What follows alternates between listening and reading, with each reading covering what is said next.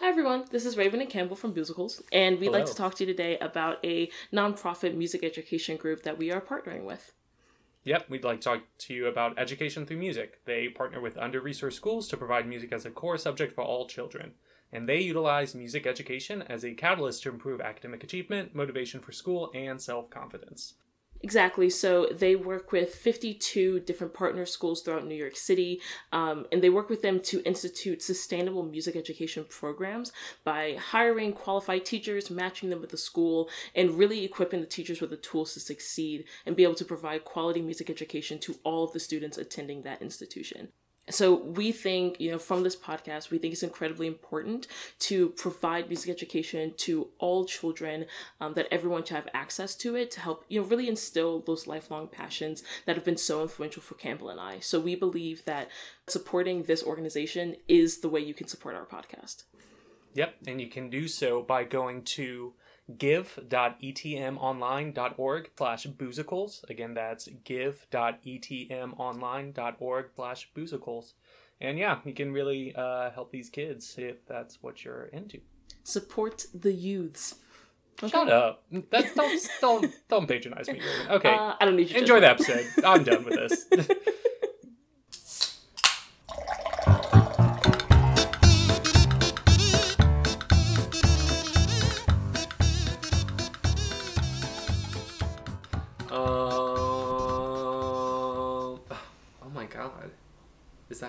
that who I think it is?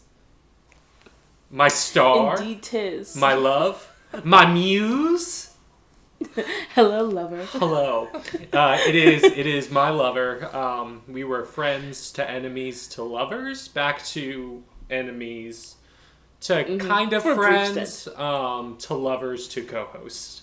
Uh, this, we are Raven and Campbell of Boozicles. Welcome. That was weird. This is a wild intro. disgusting. I'm Well, this is a wild movie, so it works. I have a really funny idea for an intro for like a month from now, so I'm excited to whip that out. Um, but anyway, hey Raven, how's Nope, it going? Don't whip it Yep. out. Don't whip it out to. on, on the episode. Yep. Not Go gonna do it that. on air. Fuck it, I'll do it live. Um, Dear Lord. Raven, how are you doing? I am doing fantastic. Um, yeah, like this week was like pretty stressful because I had a lot of stuff going on. But last night I got to hang out with a couple of my coworkers because one of them just got a promotion, and so we were celebrating that. Just had some good times.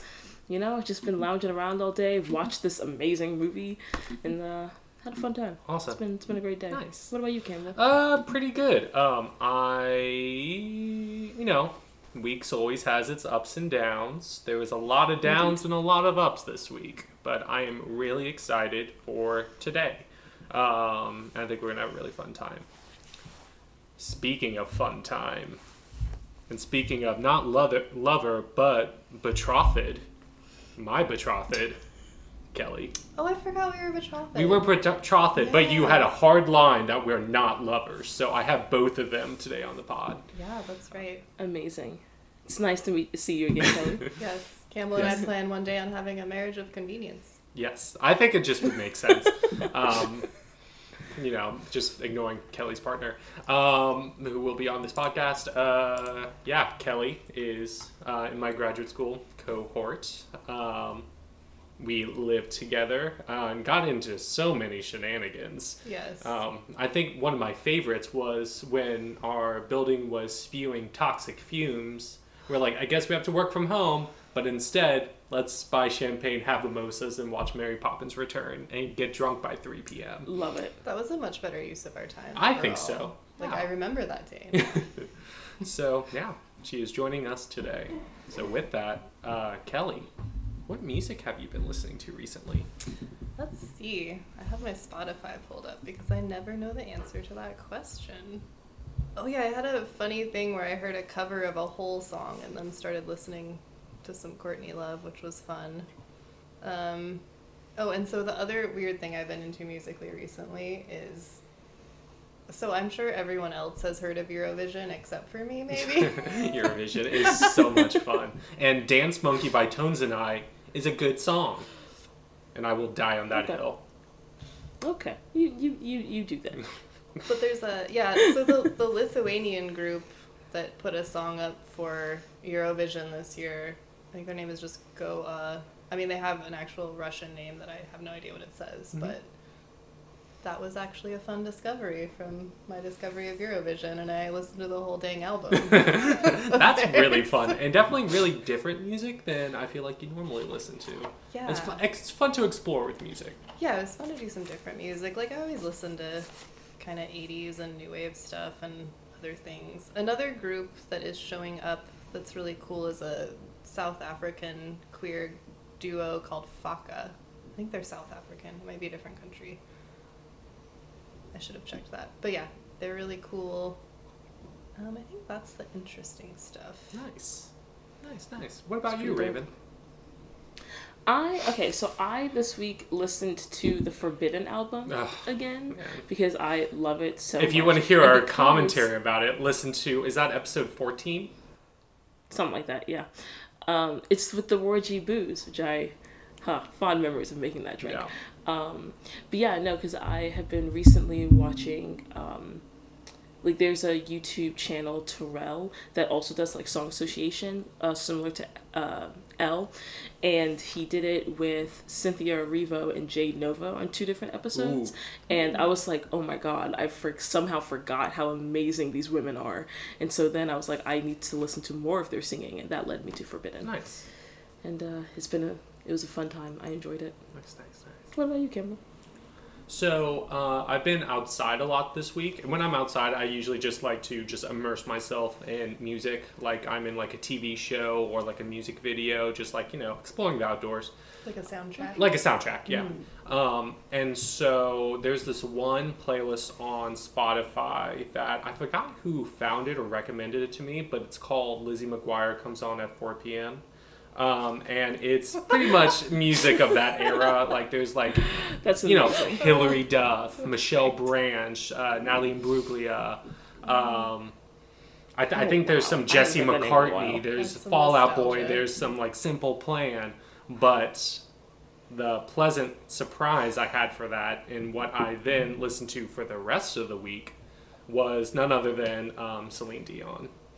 Um, Oh s- yeah. specifically on that playlist. Um, it's all coming back to me now, and that's the way it is. And I went on like a short little hike yesterday, and um, it's all coming back to me now. Like the climax of the song came on when I got like to the view, and I turned out. I'm just like, oh, Celine, we did this together. Oh my So gosh, that's what I've been listening to this week, and I will continue to listen to it next week, and every week henceforth. So, Kelly, would you like to tell our lovely listeners what musical you chose for us and what we are drinking and why? yes.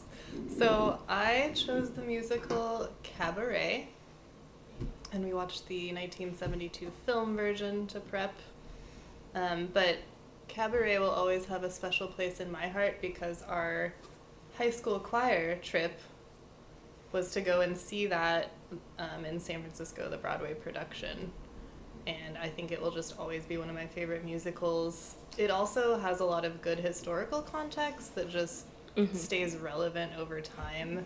Unfortunately, so. Un- I mean, yeah, but, But, it, but it's still good to like recognize those things. yeah, but Just I yeah, stop it. I think for a musical that goes into heavier territory, it does a really good job of um, kind of delving in there and making you a bit uncomfortable while still being a really solid musical with very The soundtrack music. Yeah, Is amazing. So good.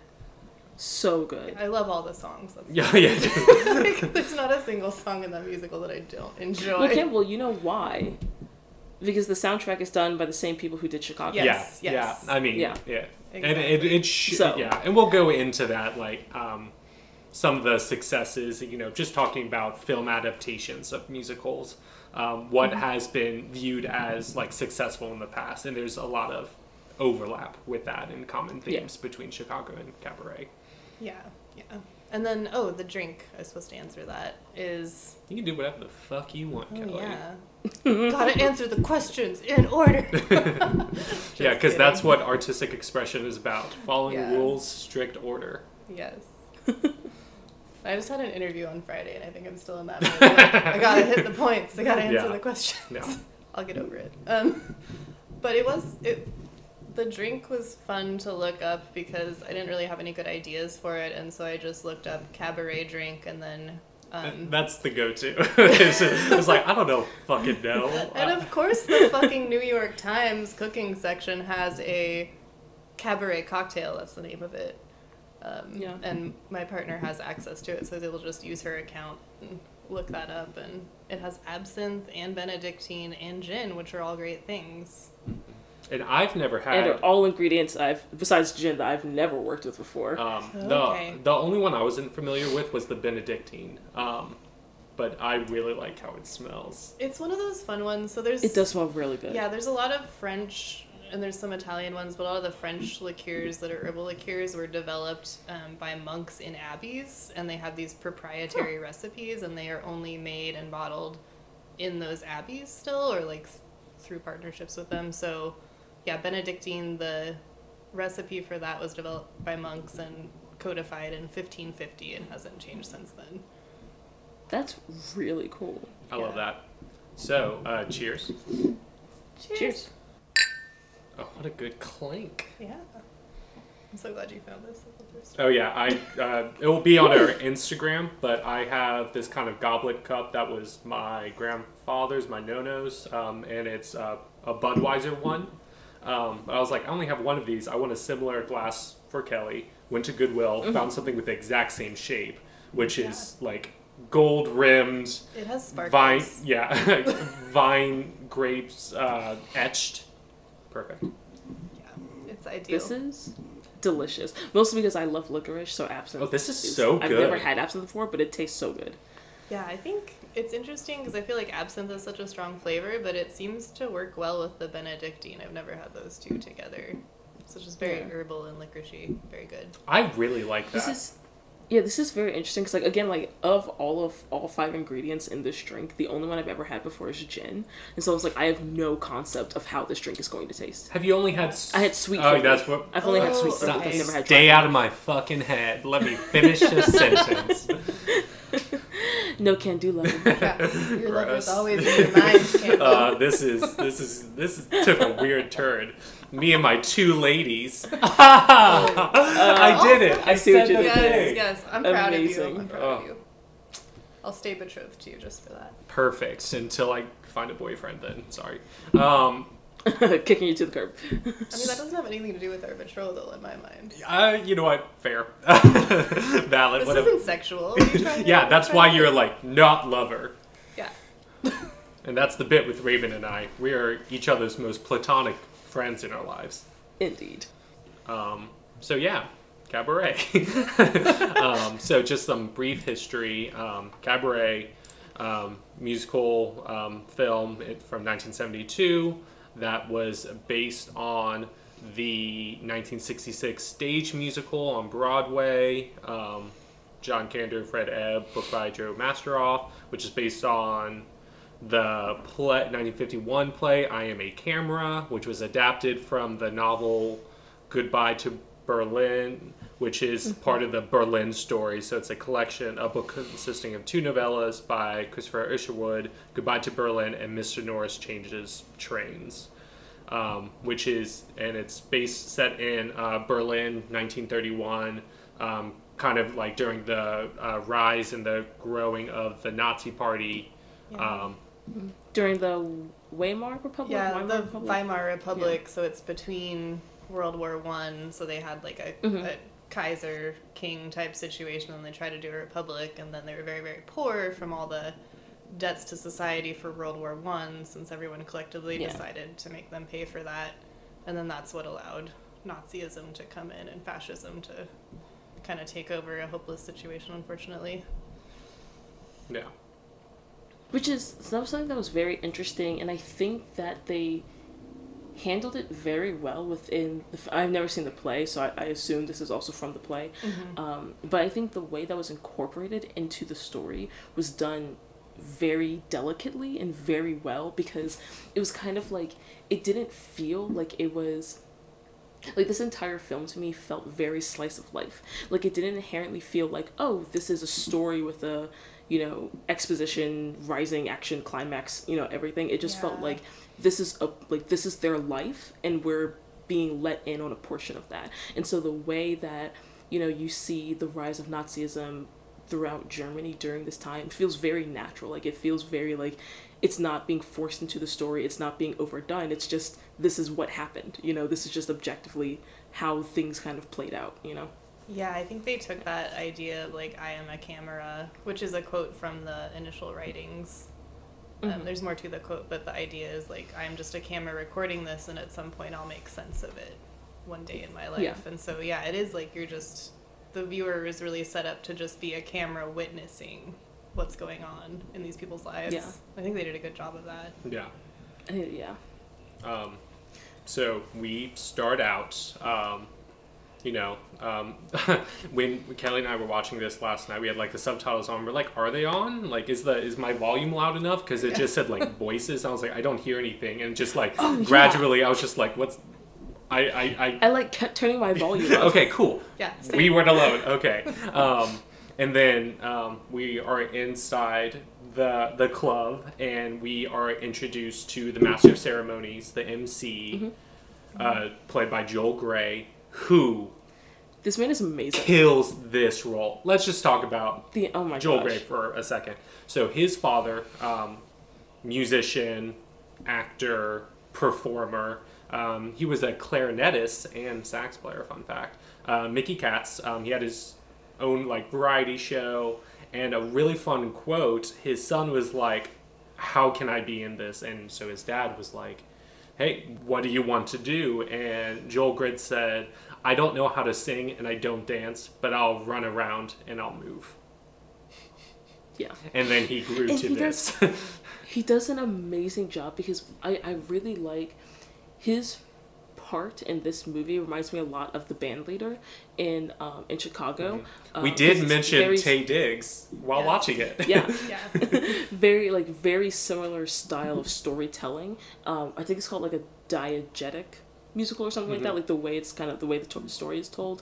Um, but I think the interesting thing is like the band leader in Chicago was literally telling you this is what's happening in the story or like this is what's coming next. Yes. Whereas here it's all about like he's really showing you. Mm-hmm. Like he it's like he sings like there are songs that he does, but he doesn't actually speak the entire time. Like Yeah. but each of the songs is kind of mirroring what's happening in the story or foreshadowing mm-hmm. something that's going to happen in the story. And it kind And of at first, parodies like, it. I was and parodies yeah, it and I there's was parodies, really there's humor. Yeah, it also yeah. in in the musical version, like the stage production too.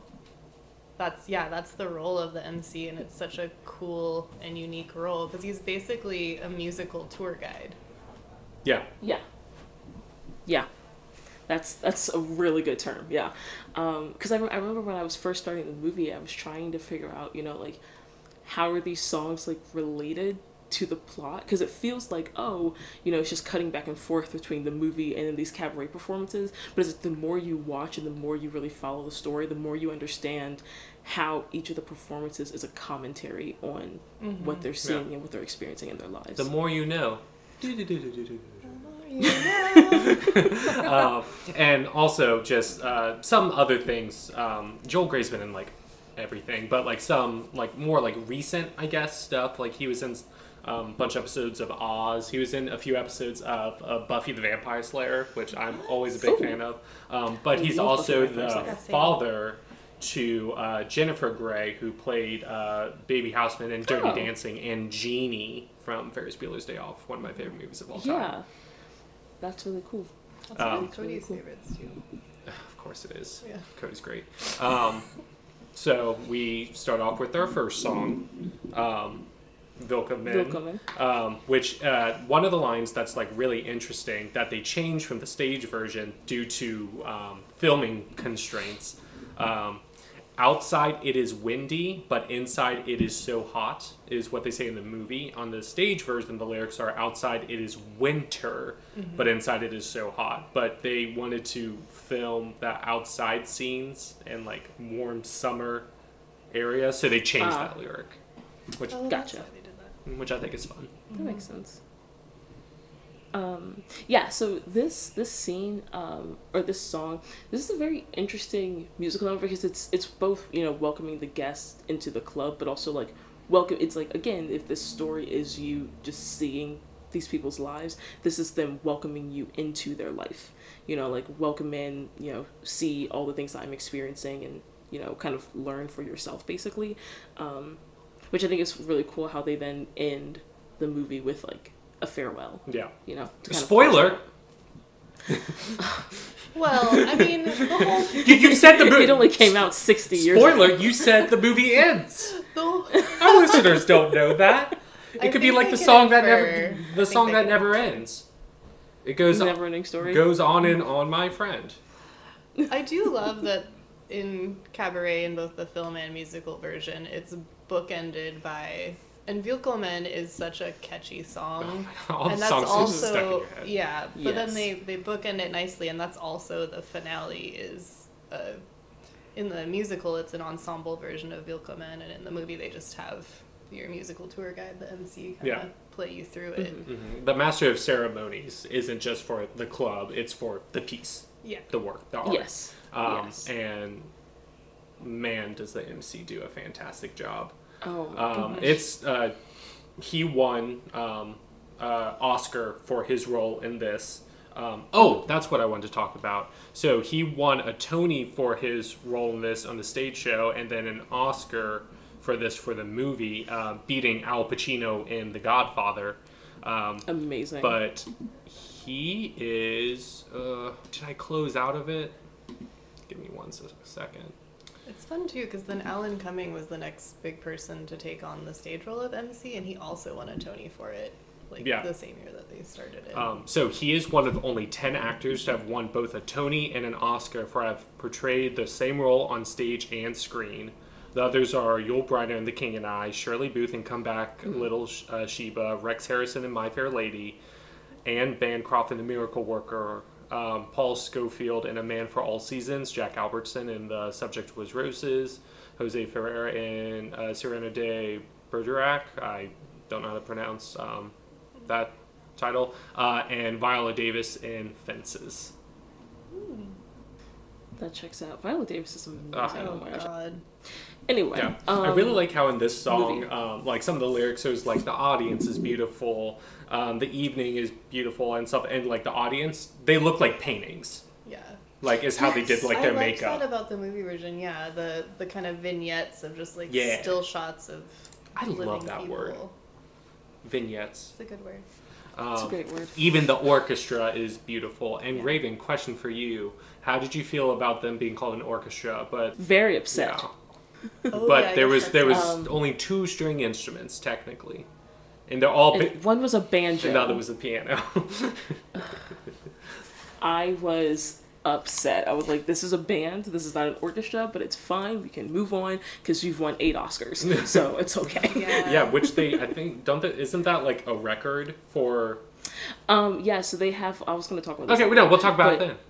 Oh. Cut that part out. Um. Fuck me. But yeah. No. The um. the dancing in this bit I found Terrible. interesting. Um. It was terrible. I prefer see my only Let's be honest. My only um, knowledge of cabaret was, of course, Liza Minnelli. I've heard some of the music Mm-hmm. before, but mostly it's from Schitt's Creek. When they, uh, I don't think you've gotten there in Schitt's Creek yet. I just started season five. I still haven't seen that episode yet. Okay, well, I'm working my. Moira puts on a cabaret show for the Of town. course she does. Um, and so two of the like characters in it play um, the MC and Sally Bowles. Um, so their performances of this song um, and um, what is maybe is it maybe next time? Maybe, this time. Maybe next time. Maybe this Maybe time. this time. Maybe this it's this time, not next time. Which is that was the only song from this that I like knew, Mm-hmm. Not like outside of this, outside of watching the movie. Yeah, and then oh, there's also one scene where Moira is like really tough on them, and they can't keep up with the choreography, so they had to sneak behind her back to like practice with a choreographer for money, money. Um, and so when that scene came on, I was like, oh, this is not Moira Rose choreography, and it shows. Um, but yeah, no, the the choreography in this bit, it's like, it's interesting because it feels like it feels like this is meant to be almost like you know burlesque like very sexy like sensual dancing but i'm just like but the way your body is currently moving is not doing it for me like i don't know if it was like sign of the times Yeah. what It was it was hard. Yeah. Because the but they're dancing they're dancing later on is very good so i'm like it's not the, the dancers it's the dance no, yeah, it's the choices. that It's were like made. it's like cabaret at a dive bar. I think it's that he was going for this kind of avant-garde, more vision Yeah. and more of a film thing, and didn't focus on. So it's dramatic choreography, but not necessarily good from a dance choreography standpoint. Yeah, yeah, and their bodies just seem very like in awkward, Yeah. stiff positions. It's almost like but they're like freeze moving their hips. Yeah, it's almost like Yeah. freeze frames a lot. I noticed, which is weird. They seem more Yeah, like it was props than part. dancers, Yes. Yeah. Yeah, which maybe was intentional. It's like it's Oh. just meant to be a tableau Perhaps. and not actual movement that flows at all. It seemed like it's weird. Yeah. yeah, which would be which would- if that was intentional, that would be a very. It was done very like that. It's very cool the way they did it. Doesn't mean I like It's it. very Yeah. I Kristen agree Wiig. with you. it's very Kristen Wiig SNL dance sketch. Yeah. I love Kristen Wiig. I do too. Oh yeah. Yes. Um, um, okay, but yeah, so then after Willkommen, um, we go to uh, sort of this like, I forget what they call it, but like basically a house with like apartments that like multiple people live in and stuff. Um, and we meet Sally Bowles um, and Brian Roberts when he comes to her door. and I was really confused by that because like it seemed like she was like waiting for him or like they knew each other or like there was some reason he was coming to her but i couldn't figure out like how they actually knew each other but they were very fast friends Oh yeah, the best friends. We have Sally Bowles, um, played by Liza Minnelli. Um, Amazing. Who I mean, if you don't know her, you're wrong. Um, daughter of Judy, She's- daughter of Judy Garland. Um, she was uh, Francine in New York, New York. My favorite role of hers is she's Nu- Lucille too in Arrested Development. Yeah. and the rest of yeah, them that's also which that, that was the only thing like i i knew i knew liza minnelli like i knew of liza minnelli obviously but in the same way like i know Barbra Streisand. Like I've never seen any of the things Barbra Streisand is famous for, but I know that she's famous. Liza Minnelli was the same way. And so when I saw her in this, I was like, "You are a baby." I was like, "You are so young here." yeah. It was wild. Um, she, um, I mean, she won a Tony Award when she was 19.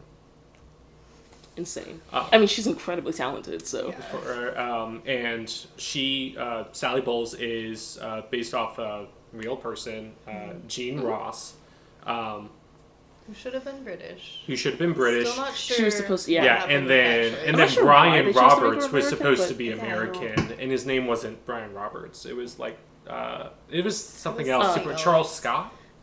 No. something like that. I had it up actually. It actually. was a much more British. It was sounding name. originally it was originally Cliff Bradshaw. Yes. Cliff Bradshaw.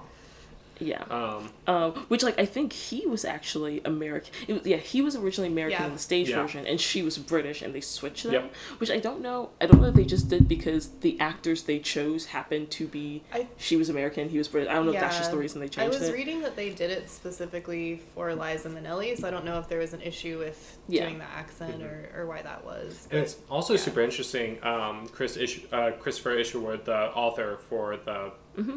Uh, books we talked about, the novellas, um, thought Liza Minnelli was too talented for this role. Well, yeah, because the the story or the book version, the whole thing is like in the movie, she's really talented and can't catch a break. But the idea in the musical in the book, which is the one instance where maybe the musical is more pertinent to the the writings and experience of Isherwood, is that she actually isn't that talented. Like she doesn't really. She's kind of delusional. She's more like the um, the girl in Chicago. Yes. Yeah. Like I forget her name, Roxy. but yeah, more like her. But like she, she, yeah, Roxanne. Like she does, she has talents, but she's not necessarily. She's not Liza Minnelli, at that caliber. Yeah, she's yeah, no Liza Minnelli is the Um, idea. yeah. which is is sort of kind of like um, if they did go that route, it would be similar to not saying like find someone that's like not talented, but some find someone who's fresh and didn't have the acclaim, um, like Yeah, in that would be Hairspray. Interesting. Yeah. Yeah. Which I mean, like, even for Liza Minnelli, like, this was, like, one of her first, like, big things. But she Mm-hmm. was still, like, well known and, like, everyone knew that she was incredibly talented. Yeah, talented. she Yeah. grew up Like, yeah. at in MGM. Yeah. Or, like with because of her parents. And then we have Brian Roberts played by Michael York, um, who's been in a bunch of things in the Austin Power movies. He's uh, uh, Basil Exposition. Oh yeah. um, he was Asher Fleming in Gilmore Girls. Um, he was on Murder on the Orient Express. Um, in the Three Musketeers films, he was D'Artagnan. Um, and in the was it like in the 1970 version, 1960s version of Romeo and Juliet, he was uh, Tybalt. What a nerd! solid resume. What a nerd that dude is. um, the character that is, and um, which really speaks to me when um, he's basically a PhD student. I was like, relatable content. Yes. yes. Oh, I see you're miserable. Um, Hmm? so yeah, um, Brian is looking for a room. Um, he is a PhD student, um, currently getting his uh, doctorate of philosophy. It's Cambridge. Uh, yeah, Cambridge. Um, Oh, mama. and he is a um, he wants to English, be yeah, like, tutor. Yeah, English tutor. Yeah. Um, so English tutor, tutor. Shut up. I just just Which they do mention Henry VIII in this movie, so. I do. Um, Yeah. And so just like looking for a place to stay, and so she's uh, really doing a lot of work for um, Frau Schneider. Um, Well, that's because they got rid of Frau Schneider's character. um, Frau Schneider being Yeah. the landlord. Um, and uh, would you like to talk about that, Kelly? Well, so Frau Schneider is supposed to be, yeah, she's supposed to be a more main character, and that that kind of ties back into the the six songs that they cut from the musical Mhm. were the whole subplot for that. So, in the movie, she's just kind of there, but she Mhm. doesn't. I think she maybe has like four lines Yeah. total, like and no She doesn't really Yeah. participate. Which I didn't know. I didn't know if the whole plot with Fritz and Natalia was meant to be a Yes, replacement. yes, It it, is, was. it yeah, is. yeah. Because And okay. also uh, Max's, Maximilian's character. Yeah, because I was I was looking up I was looking up that she was German and um I forget the guy oh Herr Schultz Yeah. was uh, Jewish and so like that like that was meant to be kind of the way you saw a lot of like the growing anti-Semitism and like a lot of Yes. the issues um, yeah. being born within Germany. Yeah, and I think the one frustration I had with the replacement of those storylines, because they do kind of meet the same criteria of showing that, but in the Mhm. movie you have this happy ending where he, it turns out he's Jewish and was just lying about it so they can have their Jewish wedding and like everything's great, but the the romance between the landlady and the fruit vendor, and they're both elderly, and it's so happy and hopeful at first because they find each other and they both live these lives and they're having hardships. And Mhm. she's German and he's Jewish, and she's not secretly Jewish, and their romance falls apart because of these political tensions, and they lose this big true love that they were able to find later in life, and so it's it's a doomed Yeah. tragic romance. It doesn't like come back together. And I think and I think there's a beauty in stories like that. Mhm. And like from my understanding, because I, I only really know about that because I, I was reading about the differences between the film and the stage version.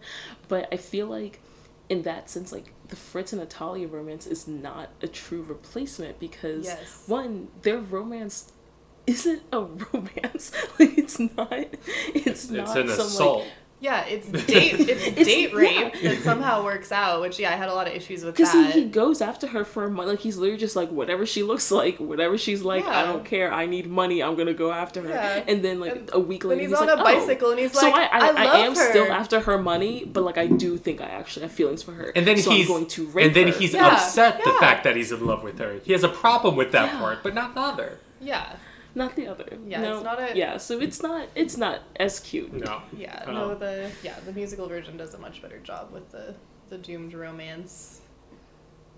Yeah. And Yeah. there's a certain like Also- perspective they have from being older. Yeah. Um, and a lot of her songs are really, yeah, from the perspective of this older, struggling landlady. Like, what would you do? Or I forget the names of the other ones, but it. I think it adds a lot of color to it. I can see why it wouldn't work in a Mhm. movie, but yeah, I think they could have done a better job of replacing it more. More dutifully. Yeah, yeah. Um, and I, I think uh, so. Um, Sally's like showing Brian around, um, and uh, um, what was the? She basically has like Worcestershire and an Yeah, egg. she's just eating Worcestershire and eggs, and she's Yeah. calling them prairie oysters, which It- it seems as, gross. as a Montanan, also that's not like correct either. because that would be, you know, Tell him, Kelly. that would be bull testicles. Like, Yeah. There's a Rocky Mountain Oyster Festival where you just, it's like when you're castrating cattle to raise steers. Yeah. Like, so I was confused by that in a lot of ways. And I think it's so funny when Brian reluctantly obliges to, you know, participating. He's like peppermint. He's Yeah. like, oh, that's a Yeah. toothpa- toothpaste glass. Oh! That's that's so gross. Yeah. Like Yeah. you, excuse me. Yeah, there's Oh, like, and oh, so funny. so I love whimsical. how he's like, oh, something I do really like about Sally's character. Brian's like, oh, you're so wise, you really like know a way, and she was like, no, this isn't wisdom, it's instincts. Mm-hmm. Um, some some of the ways that she describes herself, and not ways that she's like trying to impress others. The more introspective comments she has about herself, um, I think, are gold, and I love them. Like how I think later she said she was like, "I'm strange and extraordinary." I was like, "Yes, Yeah. Yeah, she has some good lines. yeah." She's a very she's a very cool character to me, and it's funny because before I even knew that this was based on a book, I was like, I f- she feels like the type of character that would be in a book, like the type of, the type of individual that would have a book written about them. Yeah. And she really gave me. I don't know if you guys have ever read um, "Looking for Alaska" by John Green. I have not.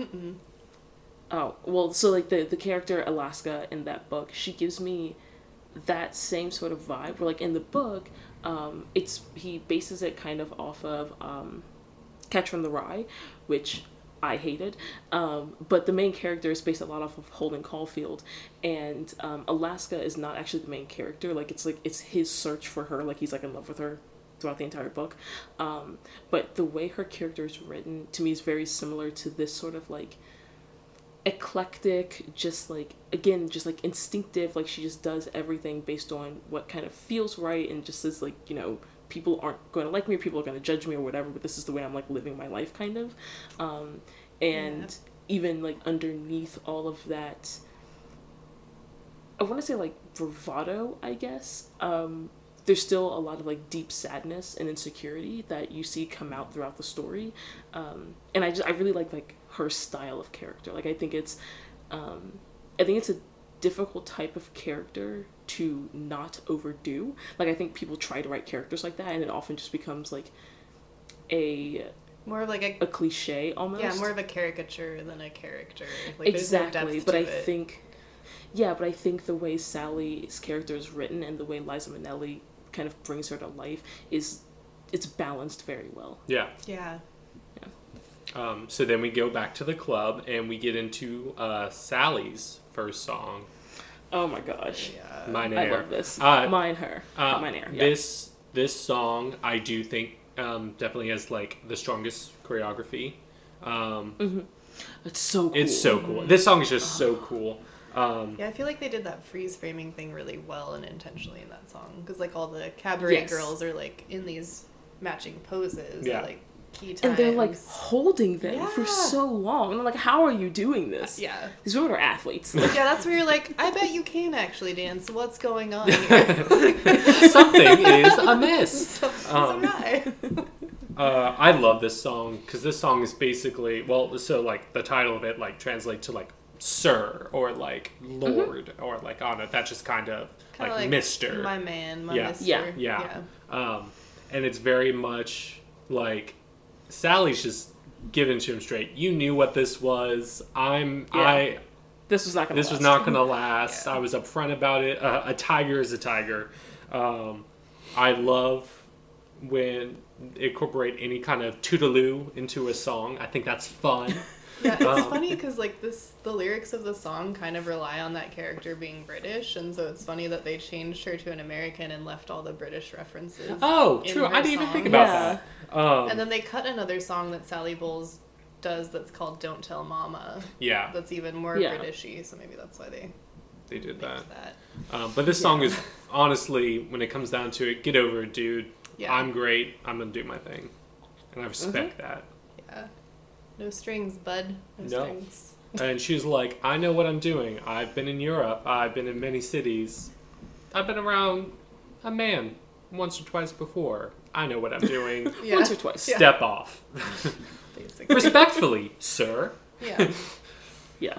Um, I thought this was a good drunk dancing song. Just kind of the cadence of it and like the how Mm. like the the dancers do like freeze. It just seems like it would be fun to stumble through after Yeah. a few beverages. That's really true. Um, and I think Yeah. um, there's there's and a lot of musicals um, that like I've definitely criticized before. I was like, oh, and this is the part where they break it down for like more modern stuff. They do have like kind of a similar thing with this, but instead of breaking it down, it's jazz hands, and I like it this time. yeah. They're like, no, this is the part we throw the pizzazz. So cabaret, uh, cat beret, Cabaret. Uh, a cat beret. Nope. Theo needs a cat beret. He does. Okay. Oui, Um, oui, oui, uh, see, Do. see, now it's relevant. So you have to keep all the that amount in. of the amount of word association that's going on. Um, I also like in this song um, that has key changes to rival love on top, like just sheer quantity, which is always Oh fun. I always like a good key change. Spices things and I up love a when bit. it's like going somewhere. Yeah. You know. Yeah. Um, Um. oh, and then so after the performance, Brian's like, "You're really good," and she was like, "Yeah, I know." She's like, yeah, that's you didn't know. You Um, didn't. I don't understand. and then instantly gets him a job. Um, Yeah. Yeah, yeah. Um, but yeah, so we, uh, I think this is also when we're introduced to Fritz's character, um, and we begin to see, I mean, because it's still very early in the movie, so like this is like also the first time we really see the, um, the like Nazi presence that's beginning to grow within Germany, um, and uh, and like kind of Fritz references it because he's saying like, oh, like my business is failing, and pretty soon, basically, I'll either have to like be a Nazi or be a prostitute. Yeah. it's just like Yeah. it's basically what these. I'm like, are those are those really your only options? well, he does uh, commit to one of them. Uh, yeah. And he does indeed. I think that does like into like in one line kind of paint the picture that was happening for so many people in Germany at that time, which was just sheer desperation. like And to the hopelessness. audience at this point we're like we're like oh this dude's joking but like throughout the movie we find out like that statement it wasn't hyperbole Yeah, no, it was It like was those were his options those were his life choices Uh, available. yeah. Yeah. and he did, yeah, end up committing to one. of them. Yeah. fritz yeah. Wendel the character played by fritz Wepper um, so still Oh. fritz so i just Yeah. thought that was fun Fritz is Um, Fritz. who's been in um, uh, most of these actors have been in dozens of German and Austrian TV shows and movies. One of them, there's a couple of them I wrote down for Fritz though. For heaven's sake, um, is a ongoing like comedy. Um, I think he's the main character. There's like almost 300 episodes, um, and it's about this mayor um, in this German town that's like at odds with a group of German nuns. Um, and Oh, it that's That's seems a fun premise. I think I want to watch it. I, yeah, let's we should look it up. yes. Um, and then also High Society Murder, which he's in with his uh, daughter uh, Sophie Wepper. that sounds like German nonsense, kind of. Yeah, that's fun. We're having fun here. Cheers. Um, That's such a good clink. It Look at- really look at the shape of that on the sound recording. Uh, yeah, it's so clean. What what a what a smooth exponential decay. Weird. I don't like you. We're all engineers here. Anyway, cabaret. Um, um, yeah, the Nazi, um, the drunk Nazi, uh, gets kicked out. Um, And this is the first, like, uh, so it's first saying, Was like, what the majority was he drunk? thought. Um, he had a, I don't know, he had a Stein in his hand. Yeah, I thought he was. Yeah, sorry. I Um, like, trying to remember Oh, he was. He was. It was a collecting tin. Like he was Oh, like, yeah, he was doing for the party or something. action. oh, gotcha. Just got, Like gotcha. official Nazi business. Yeah. Ugh. Yeah. Um, and so this at this point we see what the majority view is. Mm-hmm. The majority view Yeah. is there's this one singular Nazi, and then gets kicked out of this club, and people are like, oh yeah, he's getting kicked out. Most people don't think anything by it, but then like I guess like like the manager, the like It was the bouncer. The bouncer. The bouncer that kicked him out. yeah, um, is the one that kicked it out, and it comes back on later on. Um, Yeah. just seeing like that. This is the initial thought and start of Yeah, because nobody thought anything. They're like, oh, these crazy Yeah, these commies and the Nazis. Yeah, they, they were just like, oh, they're not like we don't need to take them Yeah, this seriously. can't be basically. They're so crazy, like no one will listen to them. yeah. yeah, Which we've seen how that thought process Yeah. works out. Mhm. yeah, and then Love it. they stormed our Capitol building. Yeah. Like, Mm-hmm. should probably Mhm. be taken seriously when there's people with a lot of weaponry and organization Mhm. and crazy ass ideas, full of hate. Indeed. Correct. And then we get into the um, in the club. There's like this like mud wrestling match going on, which I did I not like. I was so confused. I was like, I was like, I I get like, cause I've always you know, there's always those like gross guys They're just like, oh, like girls fighting, that's hot. Like, oh, you should like wrestle in Jello or wrestle in pudding or mud. I'm just like, has this always been a thing? Because this is set in 1931. Like, I'm just like, are you telling me in 1931 they were just like, yes, women wrestling in mud, that's hot. like, Men are trash.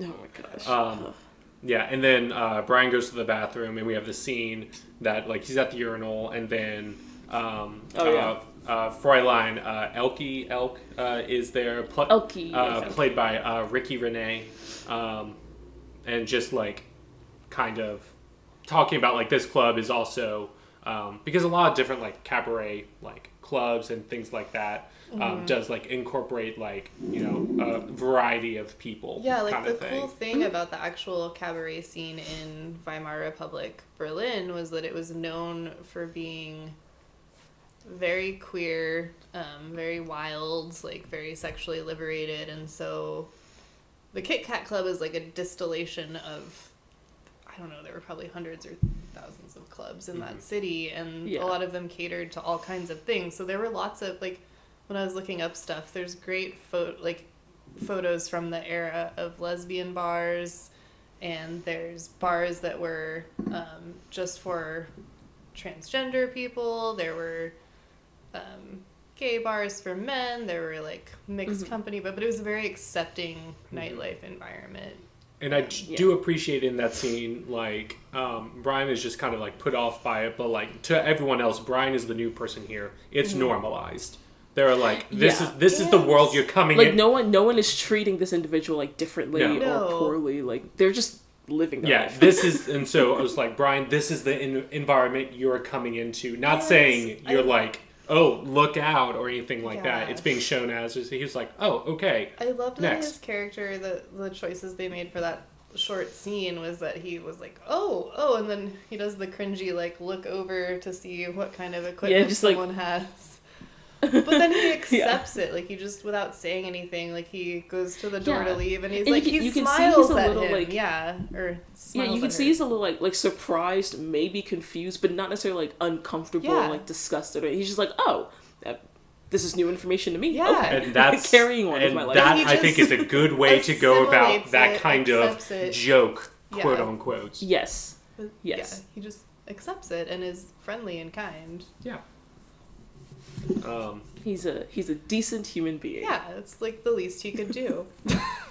yeah and then we see Sally and Brian like walking down the street, and Sally does the classic Campbell move when talking to a new person. So, tell me literally everything about yourself. which I really love because then it gets to like um you kind of see a cut between scenes of them just like continuing to walk like different times like them like learning more and more about each other and you see that like okay like even though they have only known each other for a very short time like they're clearly hitting off they're clearly like very close already. Um and in this time we learn that Sally wants to be an actress and Brian once slept with an individual with dwarfism. And that's that's where we start our, our, our understanding of each other. And I think by of. this point, we do hear somewhat about Sally's dad that he's practically an ambassador. Oh yeah, because that happens. we in I think we learned that from Fritz. Yeah, from Yeah. Fritz in the yeah, yeah. the first night at the club. Which was interesting because I was like, does he know about her profession? because because Yeah. it uh-huh. seems like later on when we see that she's going to visit him, like she appears very differently and like she changes her entire look when she's going to see him so I'm like is he aware that you are a cabaret performer Well, and then she's given to hyperbole too, so it's unclear if he's really like what kind of diplomat. She's like, he's practically an ambassador. For most of the movie, I didn't think he existed. Yeah, or who knows what actual version of him existed, and Yeah. he's not Yeah. based on anything in reality. Yeah.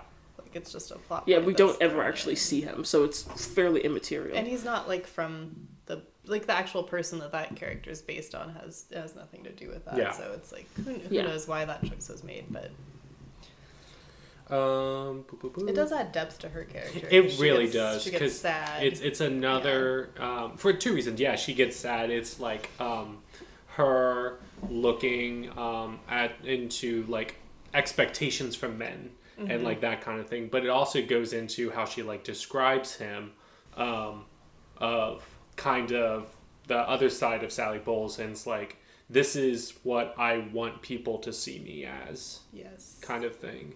Yeah.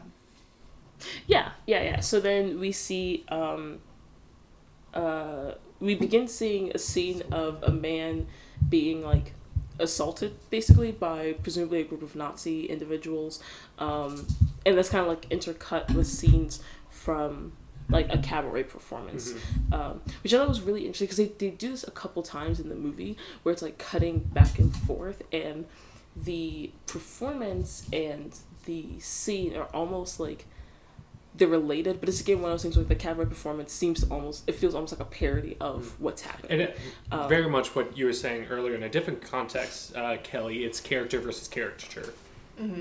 yeah, yeah, and and I think this is when I began to realize like oh they're kind of doing a commentary on this like it's meant to be um, its own sort of version and like and I I like how they this is when they start to use the master of ceremonies as more of a um, I guess I don't know how to explain it, but like He does he's- a A lot of- literary, he's more than a- just he's more than just the MC a literary at the tool. club. He does exposition Yes. for the story. Yeah. So he Yeah, has that role without being Oh, what's um, what's that a word? narrator. Isn't it like a kind of narrator? There's like a specific word for it.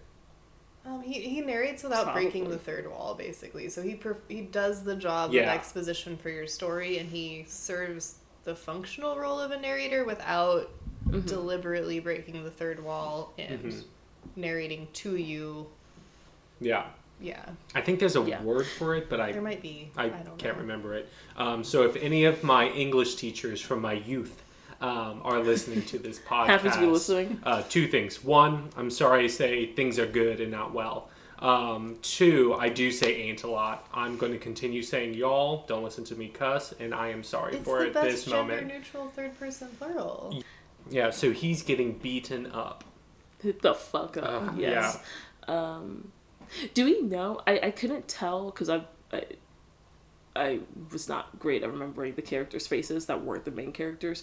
Um, is he an important character in the story? Like, do we know who he is, or is his identity immaterial? Like, is it more just the fact that they're assaulting this individual? This is the man that's getting the shit kicked out of him on the stairs. Yeah, I think it's So just, that's the Yes. bouncer. This is where the bouncer. Yeah, so- That's what I thought, but I wasn't sure. Yeah. He removed the Nazi money collector from the club, and like he brought. And then his they came back and back. beat him yeah, up. So Yeah. he specifically was targeted. Gotcha. and then that. you know, like you said before, like outside, inside the club, the German juxtaposition of the time Mm-hmm. um, is what they're being portrayed, and he's just not that like there's more like significance to his character other than um, seeing like retaliation to this growing movement.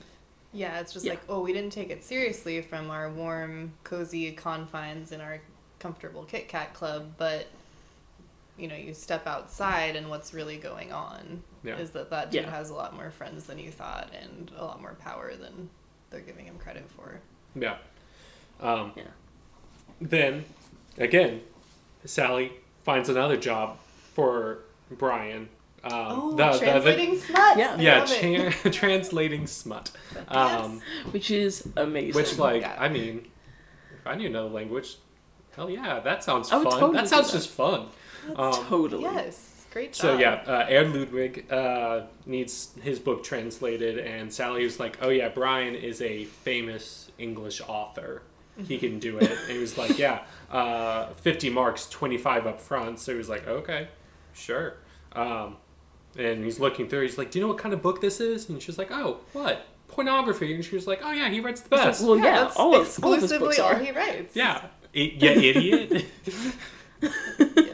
And apparently, this one is called Cleo the Whip Lady, Yeah. which I That's would find a very interesting that's read. a great title. I would read that book. Definitely. Um, and then um, Sally from conversations like, "Oh, can I use the rest of your hot water?" kind of thing because it's uh, basically half a suite because their two rooms are across from one another. Um, and it was Yeah. like so cold, and she was like, "Hug me for warmth," kind of thing, and like you know, putting the moves uh, on Brian. Yeah, because she was obviously not cold up until that very second. Yeah. yes. Um, and then she kisses him. There's no reaction. He is not into it in the No. slightest. Not even like move, like how, like you know, move someone away. I found that to be the most awkward scene in the movie. oh, one hundred percent. oh yeah. Um, he just like turned into a statue. Yeah. which is which is so much worse. Like I feel like I feel like pushing the person away, being like, "Oh, hey, like, no, thank you." You know, I feel like that's better than literally just like sitting there, eyes open, no reaction. Yeah, he just turned into a sphinx. It was very awkward. and then she proceeds to like lay herself out on the bed. He and brings like, her, uh, She's Yeah. like, "Doesn't my Stereo body drive you and- Yeah. wild with desire?" Wild with desire. put some music on, which is fun because the song that's being It's- it's the- played Yes. is the Pineapple song, Yes. Yeah. which is Kelly's favorite song from the stage production. Oh, nice. Yeah. so I, I I like how they kind of like start still incorporated those songs that they cut in a, in a small way at least. Yeah. Yeah. Oh, that's pretty cool. Um, and so she was like, "Do you even, do you sleep with women or not?" And he was like, "I I've been with three women. I have before. it went bad, Yeah. and so I don't. And I'm not into yeah, it. Which, Yeah. in context, is funny because the author of the stories these are based on was um, closeted gay and initially was like, oh, maybe I'm bisexual. But it's like that classic, oh, I'm, I'm bisexual, but really you're, you're very, very gay. Yeah. Um, and Sally was like, "Oh, if you're not, if you don't have sex with women, you should have just said you have plenty of nothing. And I, I told Kelly when watching this, I was like, "I think if you did have sex with a lot of people, that is plenty of nuttin." I don't like. Thank you, everybody. Good night. it. I'm here all week. um, Literally and- can't leave town. and at this point, I, I brought this up so many times to Kelly when we were watching it. I just love the color of her nails, and like it was really paired that like you know turquoise, like aquamarine, um, kind Yeah. of color. Stunning. it was great. Indeed. Um, yeah, so then uh, we see Fritz like kind of getting his first English lesson um, from Brian. Um, We are then. Um, he has another appointment. yeah, who, who he says is um, uh, I forget their name, Louder, Lauer or something. Landauer. Landauer? Landauer, Yeah. yes, which is a um, well-known Jewish family that's apparently very, very wealthy in this area. Mm-hmm. Um, and so Fritz is like, "Ooh, I heard money." he's like, "So this is this is the daughter that's going to be your client?" And he's like, "Yeah." And he's like, "I'm gonna get me a sugar mama." And Yes. he makes his mind up, and he's and he's like, "Well, what if she's like fat?" And I'm just like, "One." body shaming much but he's just like he literally is like he's like he's like yeah i'm gonna get her to fall in love with me i'm gonna marry her and he's like oh what if she's fat and i'm just like okay um but yeah but he's like i don't care if she's fat i want her money Yeah. and like, that's He's a the way he chose to respectable his man. life that day. I'm not picky. I don't care about anything but the money. but then she walked in and behold she was beautiful Yeah, Of uh. Marisa Berenson uh, is so beautiful. Oh, um, she's such very a long show. time best friends with Liza Minnelli, which I think is fun when they have this Oh. scene together. How Natalia is just like, I don't have any female friends. I need to confide with you, with my, like with something. I, yeah, I need, I need a, I need a girlfriend to talk to. Mm-hmm. Um, she's been in a bunch of things, um, uh, like Cinnamon. She was in the live Romeo and Juliet stage 2016 showing. Uh, she was Lady Capulet. Um, oh okay Ooh. and she is a stunner. Oh yeah. Yes, she's gorgeous. Objectively Um, beautiful. yeah, just oh my god. She's so tall. And so yeah, so we see um, she walks in and it's kind of all of them there. Um, she's like, "Oh, we can turn this into like a little English speaking party. Like like we're all like learning, or like I, it will help me like practice my English and stuff." Which like is a great idea. That's a smart plan. yeah, um, yeah. And so so they all stick around and we see they're like having tea and like some little cakes and stuff, and Fritz is like desperately trying to like join in on her and Brian's jokes and just like insert himself and like get her to notice him and she's just like boy I'm not dealing with you today. Yeah, his vibe is like that guy you would go to like middle school and high school with, and like you see a group of friends and you like hug your friends, and they're Oh and they're gosh. like, "Where's my hug?" Where's my hug? Like, Those dudes. I hate those guys. I hate those guys. She obviously knows right off the bat that he's a gold digger. oh yeah, one hundred percent.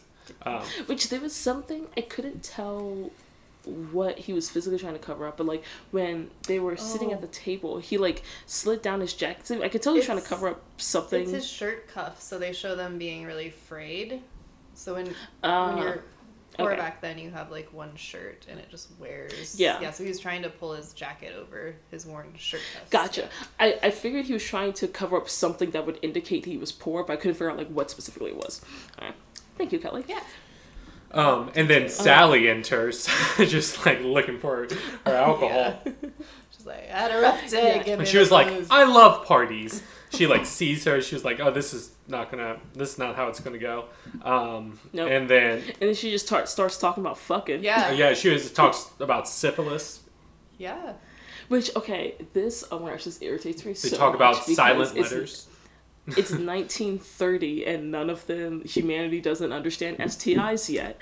And so, But they did. so they did though. Like everyone knew you got syphilis specifically from fucking. Yeah. Like from the 1700s Bumps on, we all knew that.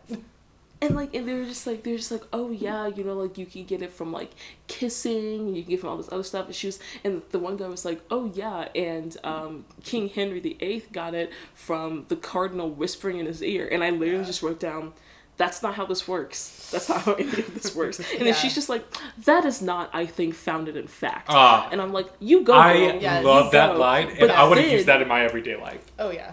but then she proceeds to say, but you can get it from towels and cups. And I'm just like, okay, girl, you were doing so well. Yeah, and then, you had and then just, you just went back down. You reeled me in. and I was let rooting for you.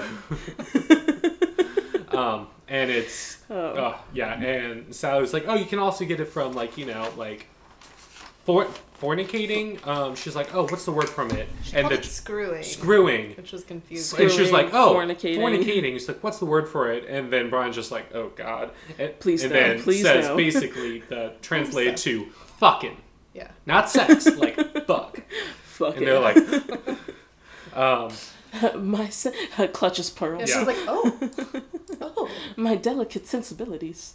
yeah, and then But that was the last thing that they listed that you. Could, yeah, it was ridiculous. It was so much funny. Um, I also thought it was fun their conversation and something I do think a lot. Um, when she was saying she did have a cold and she was like, "Oh no, like the bottom, uh, like with the plegma," and they're like, "Do you the mean tubes. the the, the yeah phlegm?" And they're like, "Why silent letter? That's stupid. What does this mean?" And she was like, "Oh, so you don't know either? Interesting, teacher. Um, silent letters are weird. Do you guys know why they're silent letters?" Does anybody know?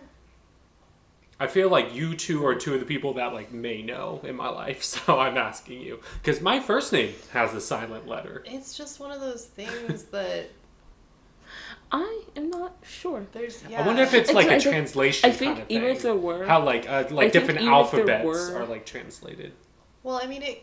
Yeah. it could be that. And 'cause I, I think even if there were an individual reason, it would be different for like not every word, but for each different language that the word originates from. Yeah, from. it's like if Raven was sense. talking about how he brought up the really good point that it's just a mashup of these languages. Like English is just a dumping Mm-hmm. ground for other languages that we like cobbled together this thing we call English Yeah. from. So maybe some Yeah. of the silent letters or pronunciation things could be artifacts from like French or other Latin languages Yeah. or Because, like, German. for example, in Dutch, if you have a word that has a K followed by an N, you do say the K. yeah. So, like, in English, like, if a Dutch person were saying, like, knife, they would say knife. Oh, if it yeah. were Dutch. But like in English, we just don't. Yeah. So I think it's like stuff like that Okay, too. that- It's like makes how we adapted sense. things. We're like, we can't deal with all these diphthongs and double consonants, so we'll just pick one and Nice call it a day. diphthongs. Yeah. Ooh. Um, and yeah, yeah, Getting interesting. linguistic up in here. Yeah, I'm gonna I'm gonna look up the origin of that uh, for my name, which is Campbell. Yeah, it might be specific to your, like, Yeah. whatever the origin language for your name is. Who knows? Like Yeah. whatever that Gaelic stuff is Yeah, about that. I put the gay in Gaelic. Oh my That's fun. I like to Me have fun here. Ah! Uh, that's so much fun. Y'all are amazing. Um, Okay. so then we're outside. Uh, Brian Mm-hmm. and Fritz are like going on a bike ride. Oh wait, no, is it? Yeah, Yeah. I think I think it's all four of them actually. Um, and there's some good sweater vests in this scene. Really good sweater vests. Oh, yeah. that. One of the things I saw is like, why don't we still have this? The like six, like it's basically like a half carton Oh, of yeah. eggs, but for children. Yeah. Um, Kimmel. Yeah. Don't. it's just a six-child I stroller. I I feel like Which we're do I feel like exist we're, in real life. I feel life. like we're saying the same thing.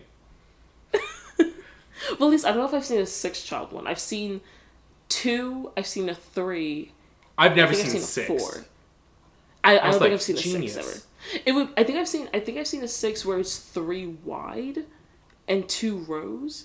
Yeah, but this Um, one was the I've like never seen six one. pack orientation. It it's was- like one of those Yeah. um like uh, like beer Y'all- y'all tour keep comparing these children to eggs and beer, and I don't appreciate it. That's how I see children.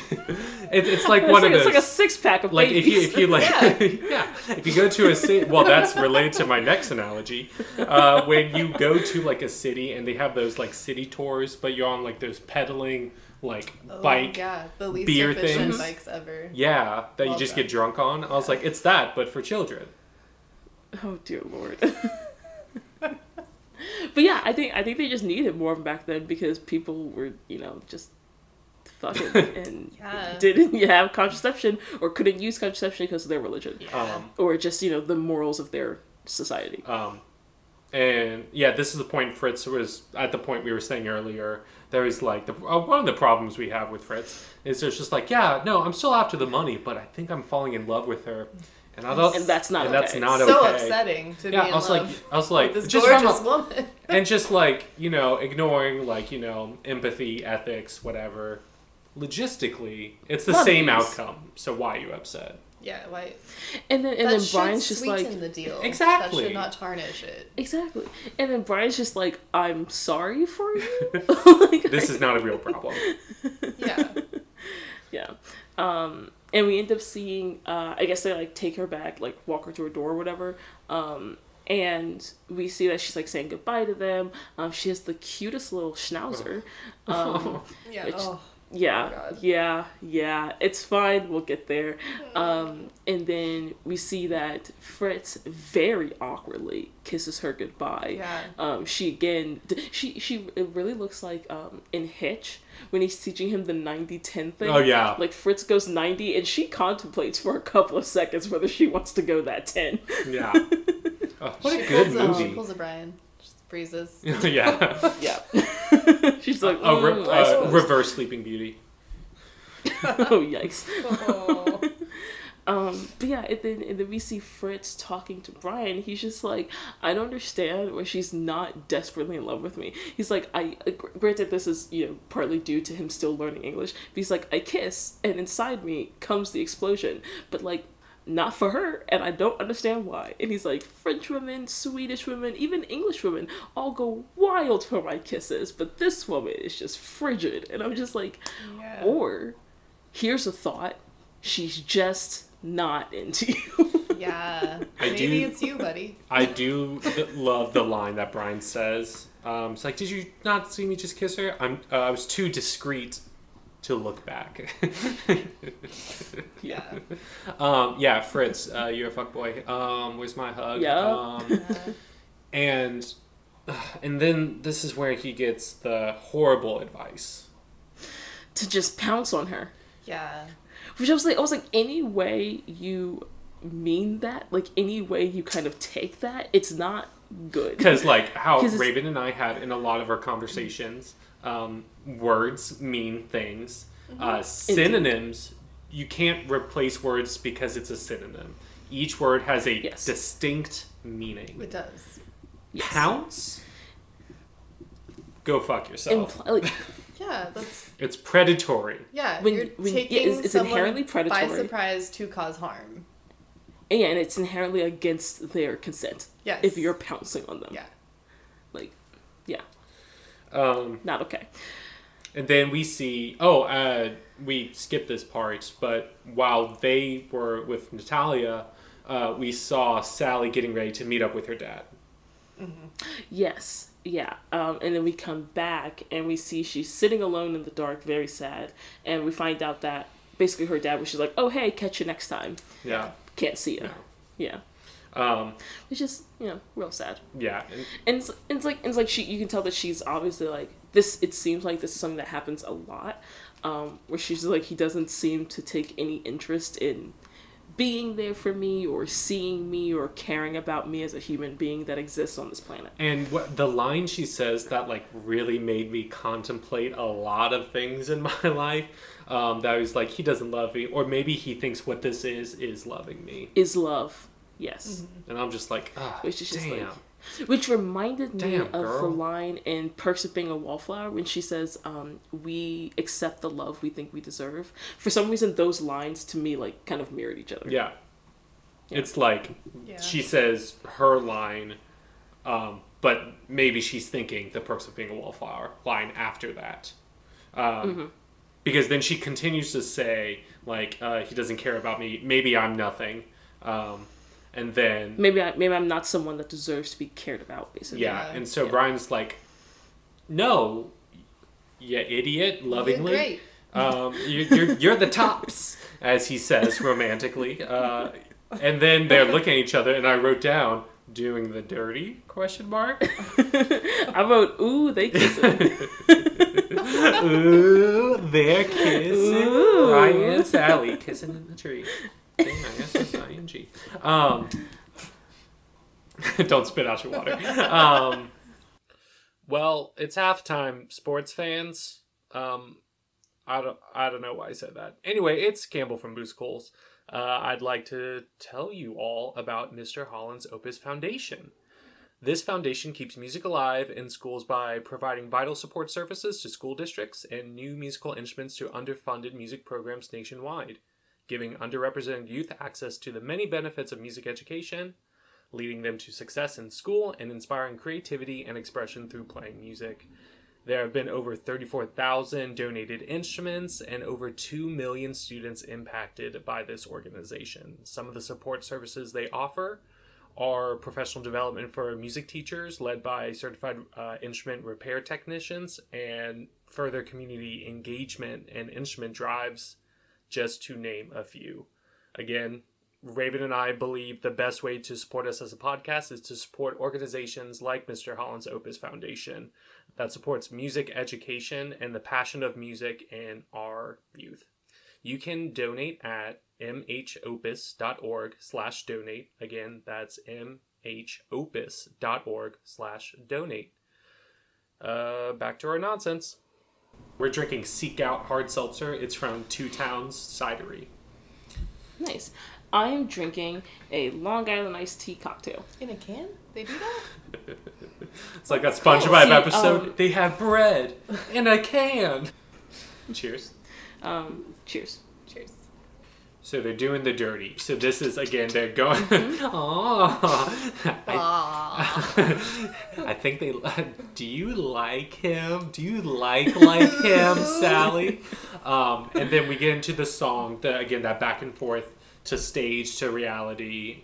Um, Well, technically both a reality because she is perfor- she's performing She in is both. performing the song. Uh, yeah. uh, uh, maybe this time. Which Yeah. uh, what I love about this song for many reasons. Um, It's a good song. I just I love the scene in Schitt's Creek when this song is sang because I'm just like really proud of the character. Sung.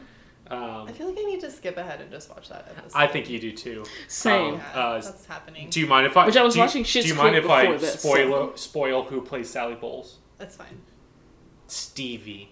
and it's so sweet because Moira is doing this. Stevie's like really having a really hard time, and Moira Oh like comes to her apartment and be like, That's awesome. "I think this character, I see a lot. What this character is can't be taught, and I think a lot of the things I see in you, I see in her." And she was like, I and then when she's leaving, she's like, "Wait, can you sing?" She's like, "In the shower sometimes." She was like, "We'll work with that." So it's like a really arduous process, her getting to more standards and stuff like that, mm-hmm. and then it culminates with her singing "Maybe This Time." oh my god. It is so sweet. Like I like teared up from it, like a lot of times in that gay ass show. Mm-hmm. um, so yeah, now we're at maybe this time. So maybe this time, loving someone will work out for me. And what I Mm-hmm. really like about this song, that like really adapts well to like the actual like music, um, is kind of the alternating between like triplets and tr- uh, triplet half notes, triplet quarter notes, um, kind of like dotted half notes. It's like the same like notes um, pitch wise, um, but the rhythm of it is just always slightly off from each other. Um, Yeah. and it just kind. of, and it gives it gives the song a very dynamic feel. Yes, it's very. Yeah. Um, While not feeling chaotic. yes, it's very waltz rising, Yes. And I It makes Yes, it feel yeah. love it. uncertain in just the right Yes, ways. because you never know. It's like, oh, you're it's trying to sing along, and you're like, but you're never with it. yeah. But Yeah. it's like, it's uh, it's hesitantly a waltz. Mm-hmm. Um, and I Without love making you that. so confused that you can't just enjoy. Yeah, what's going exactly. on. And I love it. Yeah. I love the composition of this piece so much. For me, the line that really hit me from this song was "Everybody loves a winner, so nobody loved me," Yeah. which was just like Me too. Damn. Yeah, that's the that's the Oh zinger in that song for sure. and it's and, and I think that's and then and then into like maybe this time I'll win and I think again this song is so intrinsically Sally's character because it's again that balance of that performance and that charisma and that just like magnetic personality like Yeah. which is Charisma, backed uniqueness, up by nerve and this talent. nearly near crippling insecurity Yeah. you know? Yeah. Um, Yeah. And I was so annoyed because, like, when she's like performing this song, there's not a lot of people in the audience, and none of them are into it. I was like, "Fuck all of y'all! She is crushing Yeah, right. it. How dare y'all!" I thought that was a good Oh commentary though. It was, but I was upset It was- about 'Cause it. I actually, I actually thought there was no one. Like I thought there was like maybe one or like I thought it was, There was, like, the setting of it yeah. was like there was the club wasn't actually open and she was like practice like Oh. practicing something and only like the staff was there because to me it looked like there were like maybe two people physically in the building at the time that she I was think there. was, there was a, a dead few, night, so yeah. there was.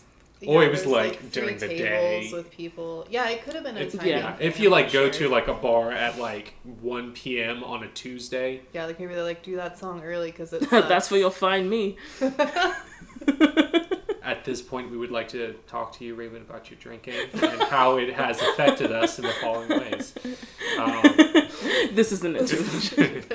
cleverly disguised as a as a discussion of podcast where I make you drink more. That's a that's a mind fuck and Um, a half. I'm unstable. Yeah, no, I I really I really do like the fact that she is basically singing this to almost no one. she, she's Because singing it to makes- herself. Yeah, it makes it feel like she's like this is for herself. Like this is it's a quiet victory where it's like it's like she's the only person that really knows that this is happening in her life. Yeah. You know what I mean? That this is this that this is this big for her. Yeah. Yeah. Um, and I love when they cut back to them, like back and forth. I'm like, oh, they are really cute together. They are. yeah. They're just fucking like rabbits. Yeah. Um, and so Having a grand old time. Then it's like a busier night. She is like with some customer, um, Mm-hmm. and he sees her there, and this is where we start seeing like you know him being jealous. The- yeah, this is the syphilis joke, and he's like, you know, calls the Yeah. phone to the table and be like, just tell him you have a t- like uh, touch of syphilis. No, he said, "Tell her that your lover is Oh. gangster Chicago from gang, Chicago." And then we see her whisper something in the guy's ear, and he's just like, "Uh, no thanks." And he, she switches with uh, Fraulein Elke, and then she comes over and she's like, "I told him I had just the teeniest touch of syphilis." it's like, can't wait, uh, can't wait till he gets a taste of what Elke's got, and I'm like. That's hilarious. Yeah. That's comedy. Um, and then we go to Natalia's house, and it's uh, her and Sally. Um, and Okay. it's needs to have the sex talk. Um, and just like I and she's like, I hope I'm not making you uncomfortable. And so I was like, No, I'm fascinated. Please continue. Across his legs, Tell me about your date rape that I caused. drink tea, and then yeah, Yeah. um, Fritz has declared his love. Um, And he he pounced on He her. bounced. and then Yeah. Sally like immediately feels bad, and she was like, As you should. She was like, God "Shit." Yeah. "This was this is on me." This is bad. Yeah. no matter like I mean, Nat- Natalia did say it was like then I like have like an equal passion in this, which, doesn't. I, I take so much issue Yes, with the way yes. they like had that play out because mm-hmm. just because it ended up fine. also in literally no situation does someone like start in a date rape setting and then the person being date raped is like, oh wait, I'm into this. Like the Yeah. only time that that would happen is if you had a kinky relationship and you discussed it beforehand and it was consensual. Like it's a scene that you're yeah, doing as opposed to like not yeah. like that. It never and like and both parties understand Yes, what is yes, happening. Yeah, but that yeah. was not the case here, and Nope. that's not what happened. And there's Yeah. no way at all. And I don't know I don't know if she meant I don't know if she meant like kind of purely biologically because like biologically your body does respond and that is very normal for Yeah. like even individuals of sexual assault Which would like, make sense with they're- mm-hmm. her, mm-hmm. You know, learning and I can only assume her lack of sexual education. Yeah.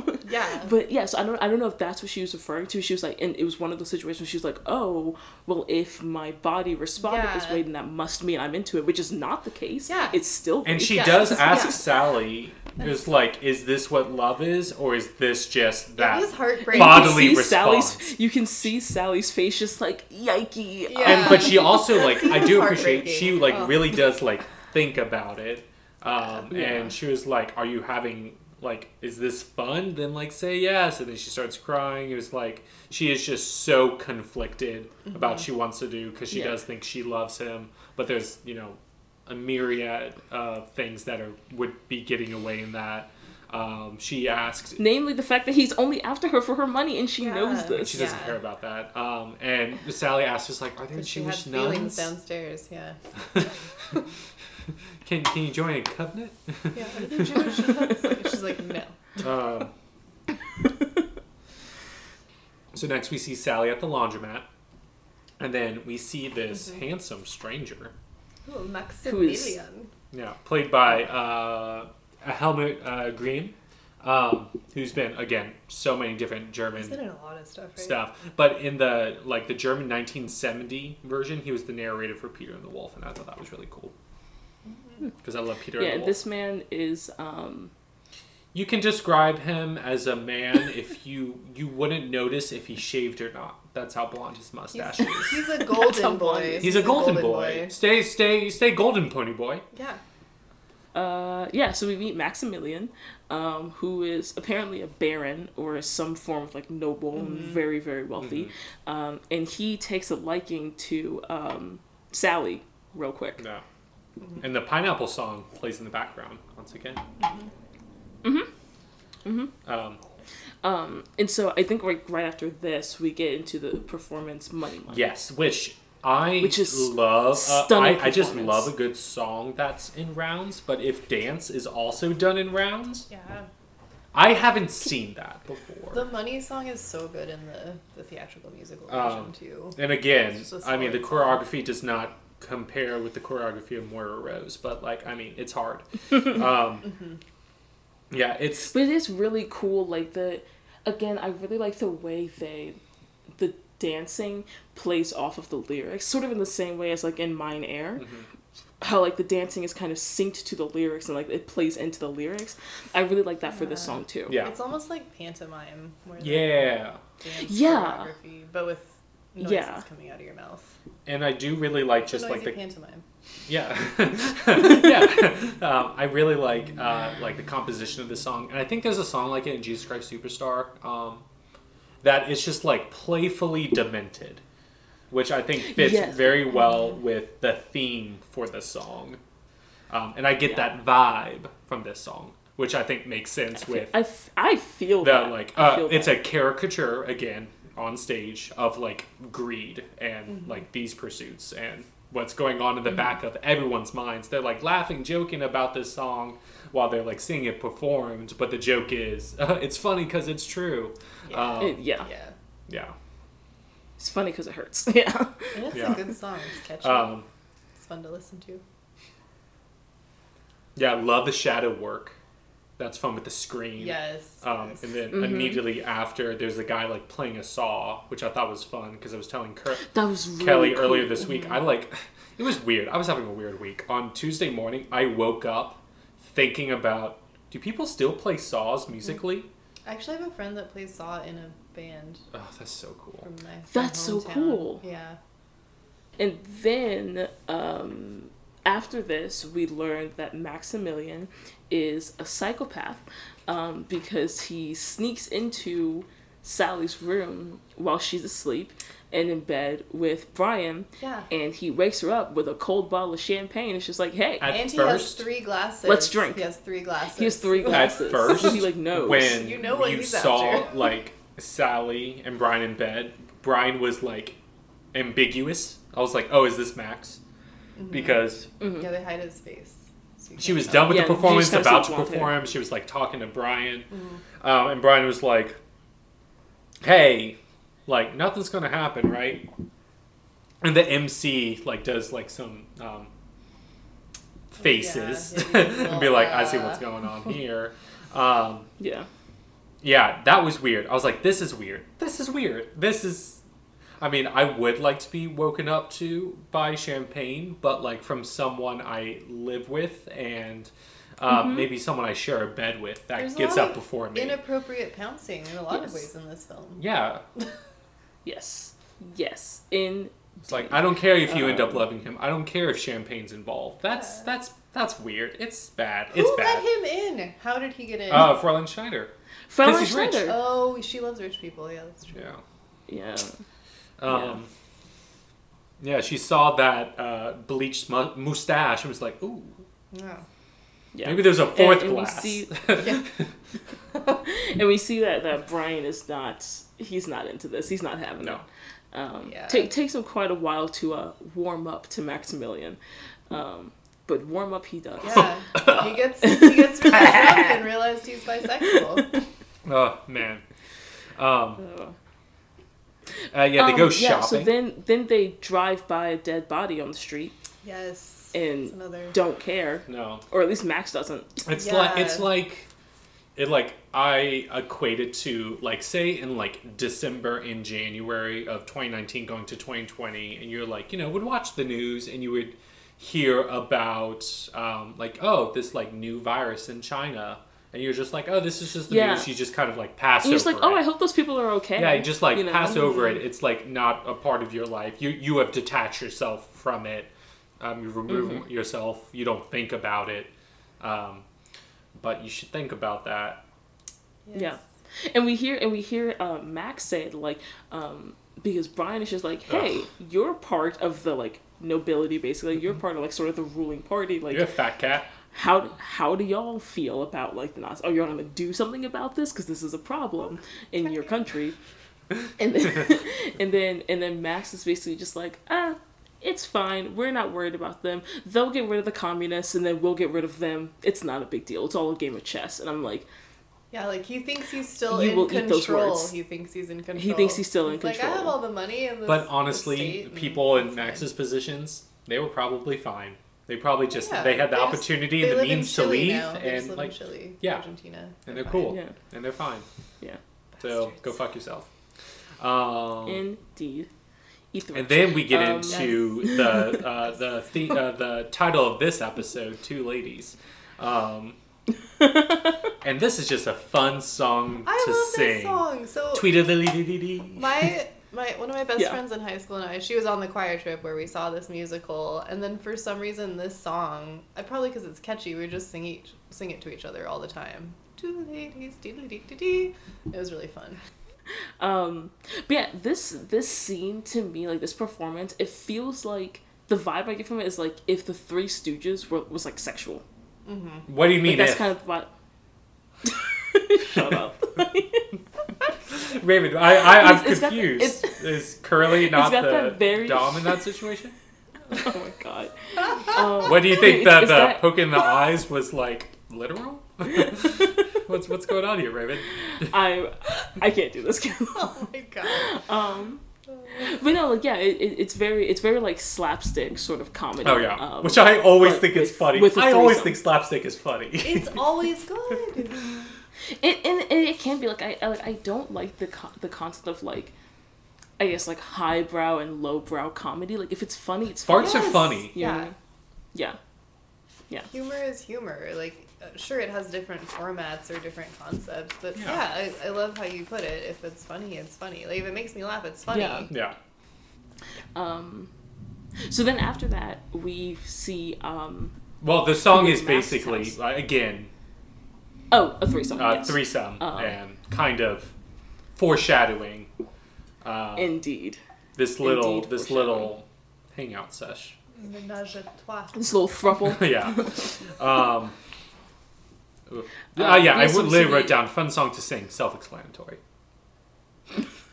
And then I proceeded to Yep. try to explain it more. They So- like it. I like it. We're good. Good. I'm I'm the one man in the middle. To know?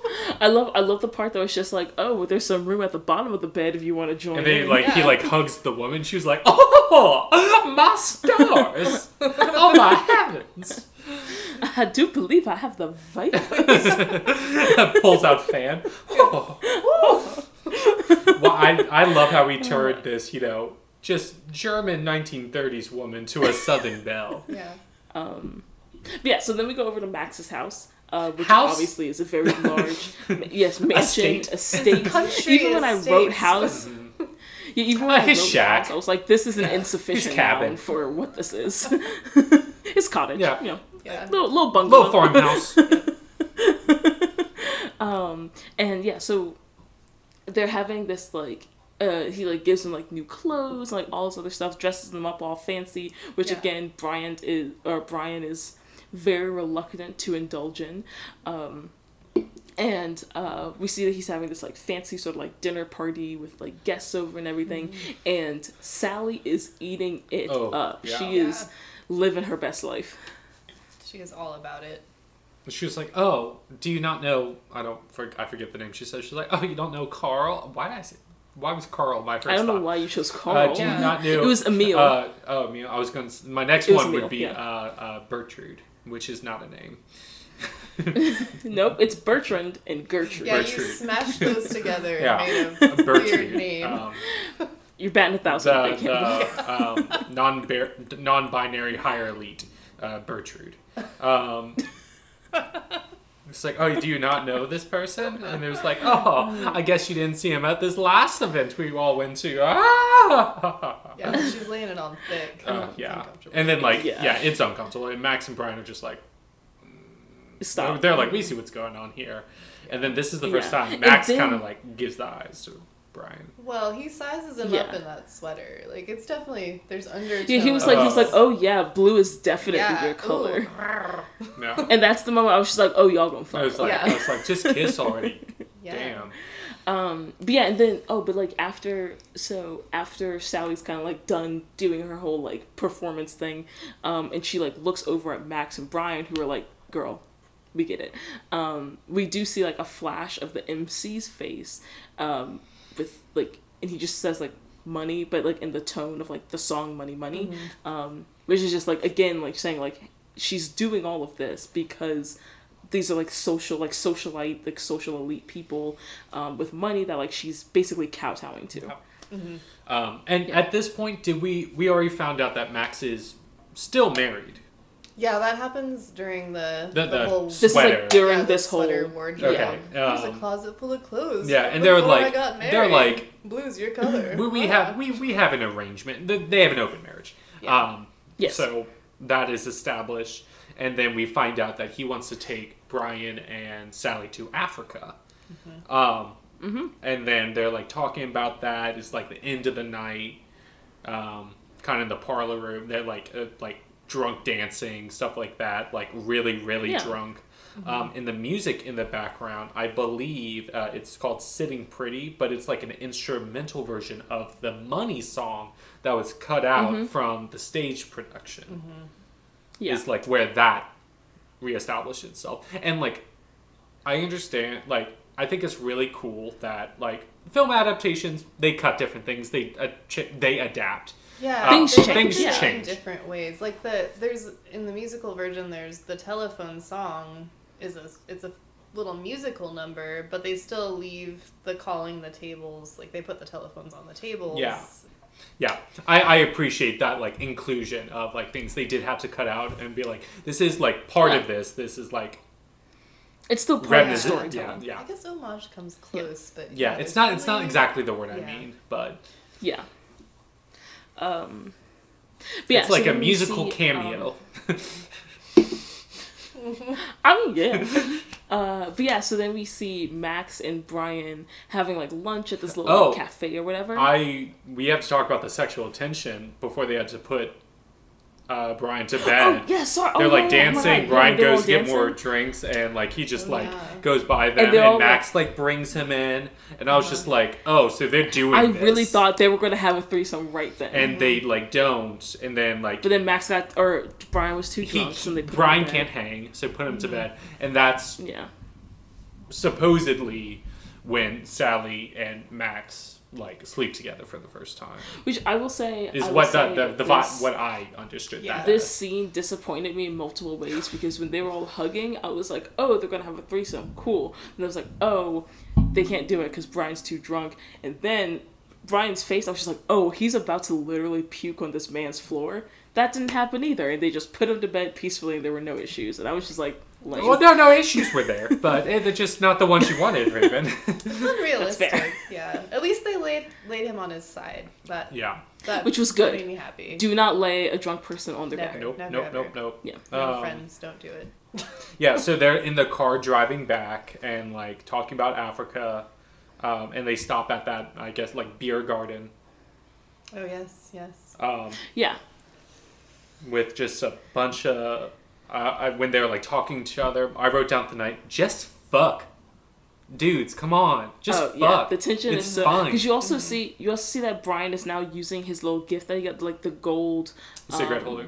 I guess cigarette holder. Like yeah, so that's I saw that and assumed they'd already started fucking at that point. But it's never clear when I I- didn't well, because no, the I lingering on the hand it seemed new. Yes, and Maybe. I I saw it as like because I I thought that was like Brian's first time really using his gift, and so I thought that was him saying like like the fact that he purposely took that out and showed it to Max was to me him saying like hey Oh, I am now accepting your like affection. he was signaling like, okay, I'm ready. Yeah. Let's do this. so I'm thinking after that was probably the first time they that fucked. makes sense, yeah. yeah. Yeah. And then we get into Um, the song, um, the only song that's performed outside of the club. Um, Tomorrow belongs to me. Belongs to um, me. and it's uh, the hit, the credited as the Nazi youth. Hitler youth singer uh, on IMDb. Um, Oliver Collignon, and uh, the singing voice for him because apparently Mark Lambert wasn't Aryan enough. Um, Mark Lambert. Um, and this this song is has been appropriated and used at Which I white did power not know until you told me and rallies it's very disturbing. Are you today. serious? Yeah, people have used I mean, this. that doesn't surprise And me. And do they know it was written by Jewish men? Probably no, no, of course not. Oh, that yeah, Would, it, they're that require them to be stupid, educated. Yeah, they Um, would have to yes. like do actual fact finding or look things up or Yeah. check their sources. Yeah. But the thing I think is interesting is that there's a so there's a, a a lot of different things you see from the context of this setting. So one, you start off saying that like there are some people, um, n- notably one particular elderly man that they keep cutting to that like is visibly uncomfortable. Yeah. Like he's like, I do not like that this is happening. I don't like that this is happening to my country. Yeah. Um, but you also see gradually more and more people are like joining in the song, like standing up until it's basically, with the exception of the few people that are actively uncomfortable, it's basically just the entire, uh, like, customer pool Yeah. there is like all singing And- the song and like and again that's like kind of symbolizing like the growing like the growth of Nazism like in the country and the growth of this movement. And something important to know: uh, a lot of people, when they talk about like anti-Semitism, uh, blah blah blah blah blah. Semitism. Yes, um, people are being homophobic, transphobic, racist. Um, the idea of like that stuff will like die out with younger generations. It's the young people, the children That- that are perpetuating this and like in this song. Yeah, especially because specifically within, um, like within the rise of the Nazi Party, like Hitler targeted the youth, Yeah. and like that's where the term Hitler Youth comes Yeah. from. Like he targeted the youth. He had like like boys camps and stuff mm-hmm. like that for young children to be involved, and like it was Because they're and biddable. like you you, can. you are active. So, Yeah. listeners, Yeah, like, if it's- you it's think things like, like, that will die out, they will not. You have to be actively anti. You have to actively that work stuff. against it. Like you can't be a Max because Max is just like, oh, this is crazy. People will see that it's crazy. Yeah. We don't have And to. then worry about it." Briner's It's like, no, "Oh, you still never- think this is crazy?" And Max is just like, "Pseh." yeah. Pseh. and it, and it, and it's because like if you listen to if you listen to especially the lyrics of this song again in the context of what many Germans were feeling at that time it's like you can see why this extremism type of language could have been attractive because it's, it's saying like like right now this is during the time again germany is very poor. A lot of german business owners a lot of people are really struggling and mm-hmm. feeling the effects of the aftermath of world war one. And again like these are still just normal people trying to feed their families trying to survive like trying to make a living for themselves.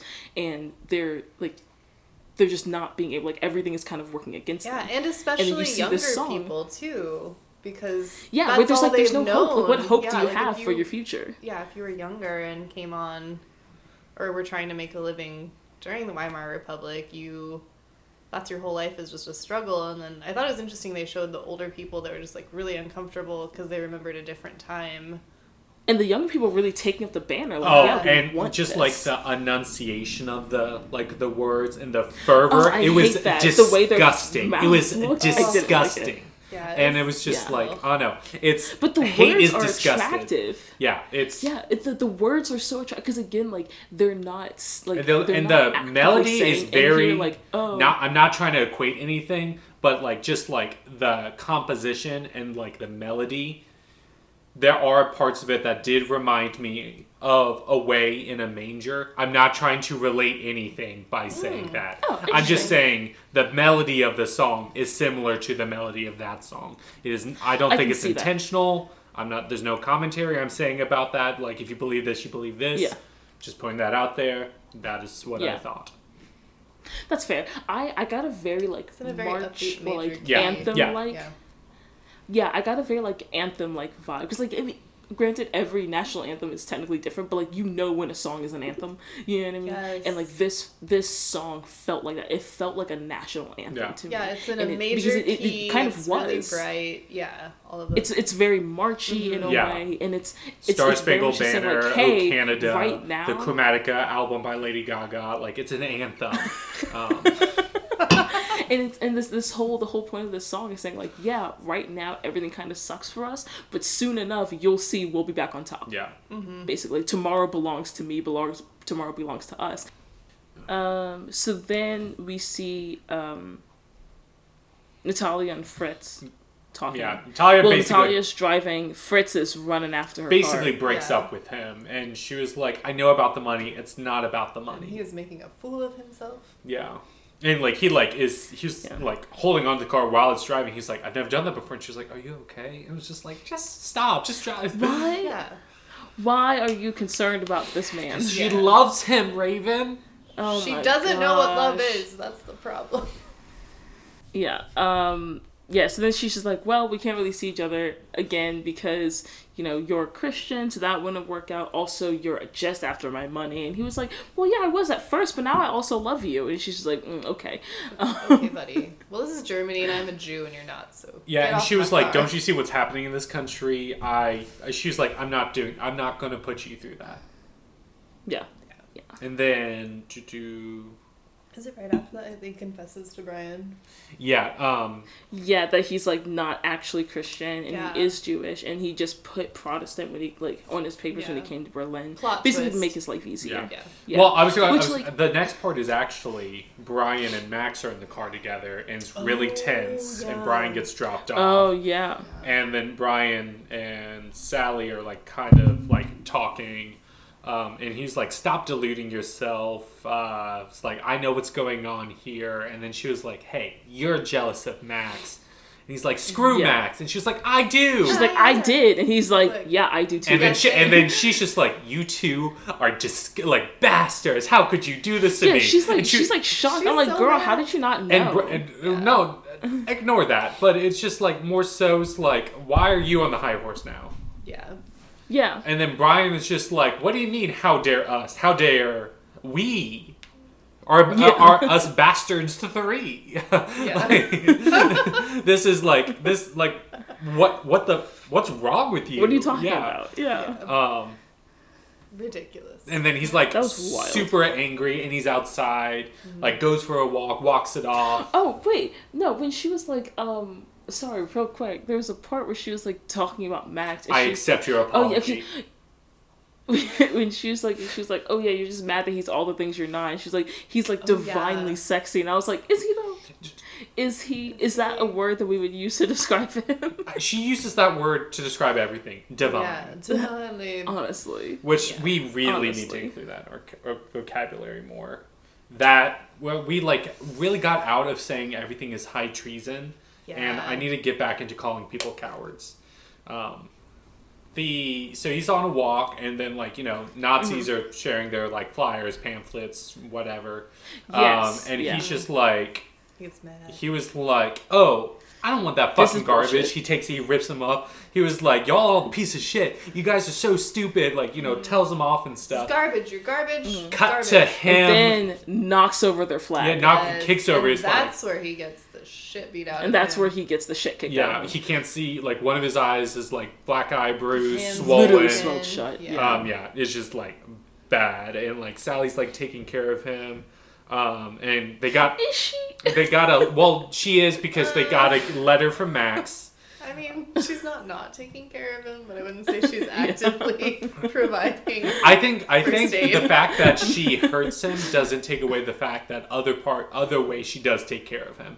I think they cancel each her other best. out. Yeah, she's. But like That's it's like Raven, if I like bought you a beer yeah, the the look behind. If you, I bought you a noticed beer, that. it's amazing. or I like and then I punched you in the face. And it's the both the facts remain that like I gave you something and I hurt you. I think she's taking care of him and that she's and I think there's separate That's issues that are happening at the same She's time. just a bumbling idiot. She's Yeah. trying her That's, best. that's fair. So she means well. Bless her heart. um like me punching Oh, you. bless your little heart. Um, I mean well. I don't know. I, I Oh don't my know. I this has been a weird ass week. Um, and so they get a letter from Max, and it's just basically uh, something came up. Um, I have to go to Argentina for. thanks for the like. Thanks for the sex. yeah. Thanks for the Yeah, here's some money for the sexy times. yeah, I was You like, cute little hell yeah. Which like, I wasn't sure. They sure. were giving a lot of Because I'm, money. I'm pretty sure he said like, oh, there's a like something's come up with my family and like my cousins need me to go to Argentina, or Yeah. whatever. I wasn't sure if that was like, oh, Nazis are becoming a thing, so I'm leaving to Argentina, or if this was unrelated. or this was That's just the like, subtext I read into it too. oh yeah, because Yeah. I originally read, I was like, uh, that's where I was, fled during. which makes sense. yeah, it's with the specific choice of Argentina Yeah. that I was like, I was also thinking that when they were in the car and it was really tense with Brian and Max, maybe that is what spurred that. Be like, oh, this is like a real thing. This is uncomfortable now. This is not what I want. I'm out of here. Yeah, and I didn't. I It also got didn't know if it was complicated. because. Yeah, and I also didn't know if it was because Yeah, like because I mean like dumping him off. um No.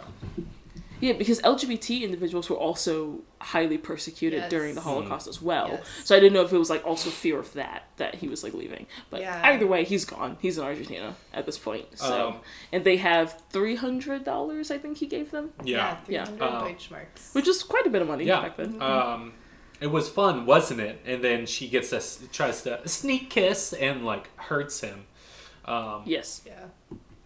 and then um, we go to this next another song. cabaret performance. yeah, cabaret performance, Yeah. Tiller Girls, um, and this is this performance, good streamer work, but like it is really interesting how they are juxtaposing this kind of fanfare to anti-Semitic like raids, I guess. Yeah. Yeah. I didn't understand what they were going for.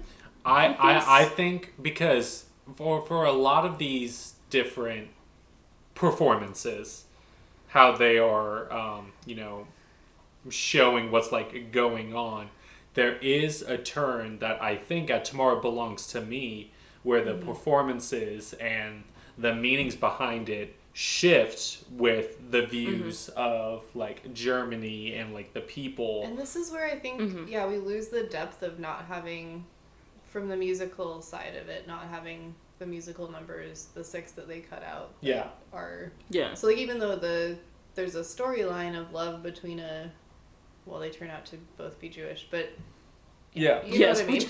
which, which again, like with with that too, it I feel like that that love story, if we can call it a love story, I feel like that love story loses all of its impact Yeah. then It does. because It it's just like oh ha ha ha I Uh-huh. wasn't Christian and Yeah. like I, I actually am Jewish Like- so everything's fine yeah. even though JK, I raped happily you ever like it just after. Yeah.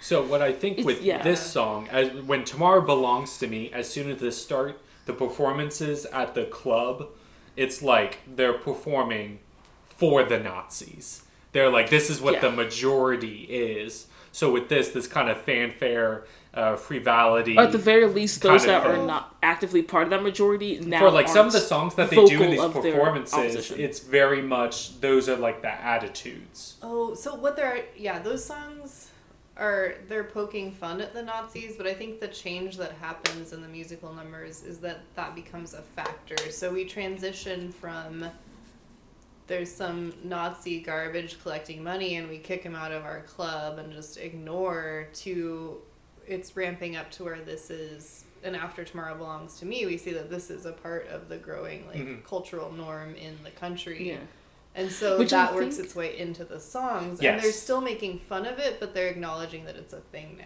Yeah, and so Yeah. uh, like as, Which I from the perspective from like the MC and the performance, it's not like we're Nazis. Is not what I'm trying They're to like, say. oh, these Nazis Yeah, yeah. are crazy. Uh, let's but it's being but it's being Yeah. taken up by they're Yeah. being silly and celebrated, and I think that change that shift. It's the shift in the audience of the performances. Yeah, it's like now we're acknowledging Nazis, but we're still not taking them seriously because we can make fun of them. Yeah, in and then songs. that's juxtaposed with which and I think they're killing sh- dogs. I think that shifts Yeah. as soon as we hit "If You Can See Her Through My Eyes." yes, That's where we Yes. like hit the like, oh shit, like there's. this is just the median between Yeah. tomorrow belongs to me and you can see it through my Yep, yep, eyes yep, yep. that like there Yeah. there is there is a change Yeah, like and i think acknowledging Yeah. it in the cabaret. tiller tiller girls on its own you can't see that tiller girls going on the same time what they're doing to natalia is how we see Mhm. that Yes. it is yeah Whereas in the musical version, they like use like "What would you do?" Yeah. which is the story that got cut out in conjunction with this. which I think is And like such a interesting and something I've never seen before, but like plot device mm-hmm. emphasized by both also, acting like- and music that that are And also, like, seemingly I unrelated. think mm-hmm. I think this is later, but I can't remember exactly where later. But when we're at the house and we see one of the men that lives at the house like talking about like oh yeah like it's objective fact that there's like basically a cabal of Yeah. Jewish when, when they talk about Fox are- News, yeah, it's like Fox News. Yeah, yeah. They had Fox News in the Weimar Republic. Wow. Yeah. Which I was I was gonna say like it makes me sad to say, but like really the way this rise of like how you were talking about the difference between oh you know there's like one Nazi guy in here and we kick him out versus like oh a large majority of people are Nazi and we're making fun of them like is very reminiscent of Yes. the whole rise of like Trumpers and like mm. the MAGA people, and it's just like it's it's it is honestly like surreal watching this and being like, oh, this is what's this is what happened to my country. And I think one of the great ironies for looking at it from our current perspective too is the way that these I mean, let's call Fox News what it is, it's propaganda. Yeah. It's not based in fact or grounded in actual journalism. And they constantly employ the use of calling like calling things that they don't agree with um, Hitler like or Nazi like or Nazi esque. And it's funny because they're the ones that are employing all the technique, like the Nazi. when, when they're calling when they're calling propaganda. other people fascists. yeah, yes, yeah, while like- like, employing um, fascist techniques, like propaganda 'cause was I- I developed in forget- Nazi Germany. Yeah. Yeah, like I forget what they called it because I don't know the German. I don't speak German, obviously. I don't know the German word What? for it. But there was there was something that like that the Nazi Party um, kind of employed a lot to promote their agenda, which was just basically calling the media fake news. Like it was basically like they they dis. Um, they they basically made the people no longer trust the media, and they could basically push any like Narrative. information that they wanted, any narrative they wanted to the public, which is Yeah. literally what the Trump administration did. Yes, yeah. It's that Yeah. same technique. And like we use that on our own people too in the United States starting after like during World War II, we caught that Mhm. caught on and that's part of how we developed capitalism and consumerism is because you can convince people through these arguments portrayed in media, which is propaganda, to do what you want them to do. Yeah. And like Um, appeal to emotions and like basically use of logical fallacies to make people emotionally think that they Yeah. should behave a certain way or that it's Yeah. correct. It's very easy to put up a straw man argument Oh, yeah. and make people Yeah. believe in it. Yeah. Um, so like during this song, um, we also see um, at Natalia's house that they're like screaming at her that like her family is being targeted. No, like Mm-hmm. knocks on the door. She opens the door, and Aw, they they, the they killed her dog. Which something I want to bring up. Something I read, shot. which I wish I didn't.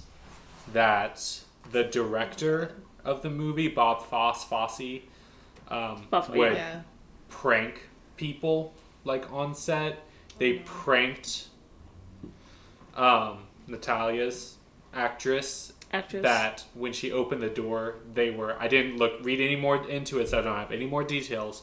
But there were like actual like animal guts on the doorstep Oh my as a prank to shock is- her. That is not that's not okay. Yes.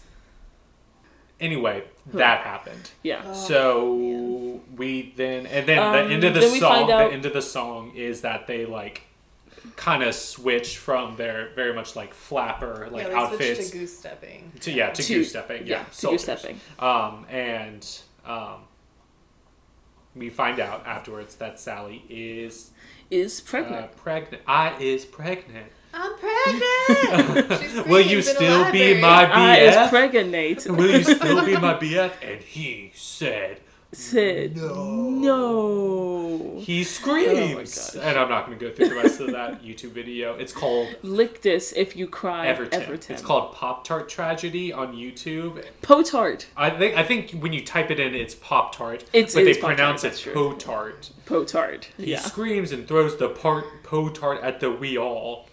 A beautiful diamond ring was Diamond in Sid. ring was in Sid. Lick this if you cry, Everton. Everton. Yeah, Pop Tart tragedy. Boop boop boop boop. Um, and so I think it's so funny. She was like, "Aren't you going to ask?" She was like, D- and then Brian's like, "Do you know whose it is?" She's like, "I don't know." it's like, was like, how would you have? that's like, fun. That's fun. Yeah, That's like- silly, and I appreciate that. Yeah. Say what you're gonna say. It's We're both 1930. at a loss there, Like, but you were thinking it. I was right there. you were thinking it. Um, We don't have paternity tests yet. We don't know what the fuck's And going then he would like I don't know, he did they like there's like different scenes, they go to separate rooms, things are like a little more tense. Then he Yeah, goes to like, a room Marry me. and was just like, I yeah, I would like to marry you. Um, Yeah.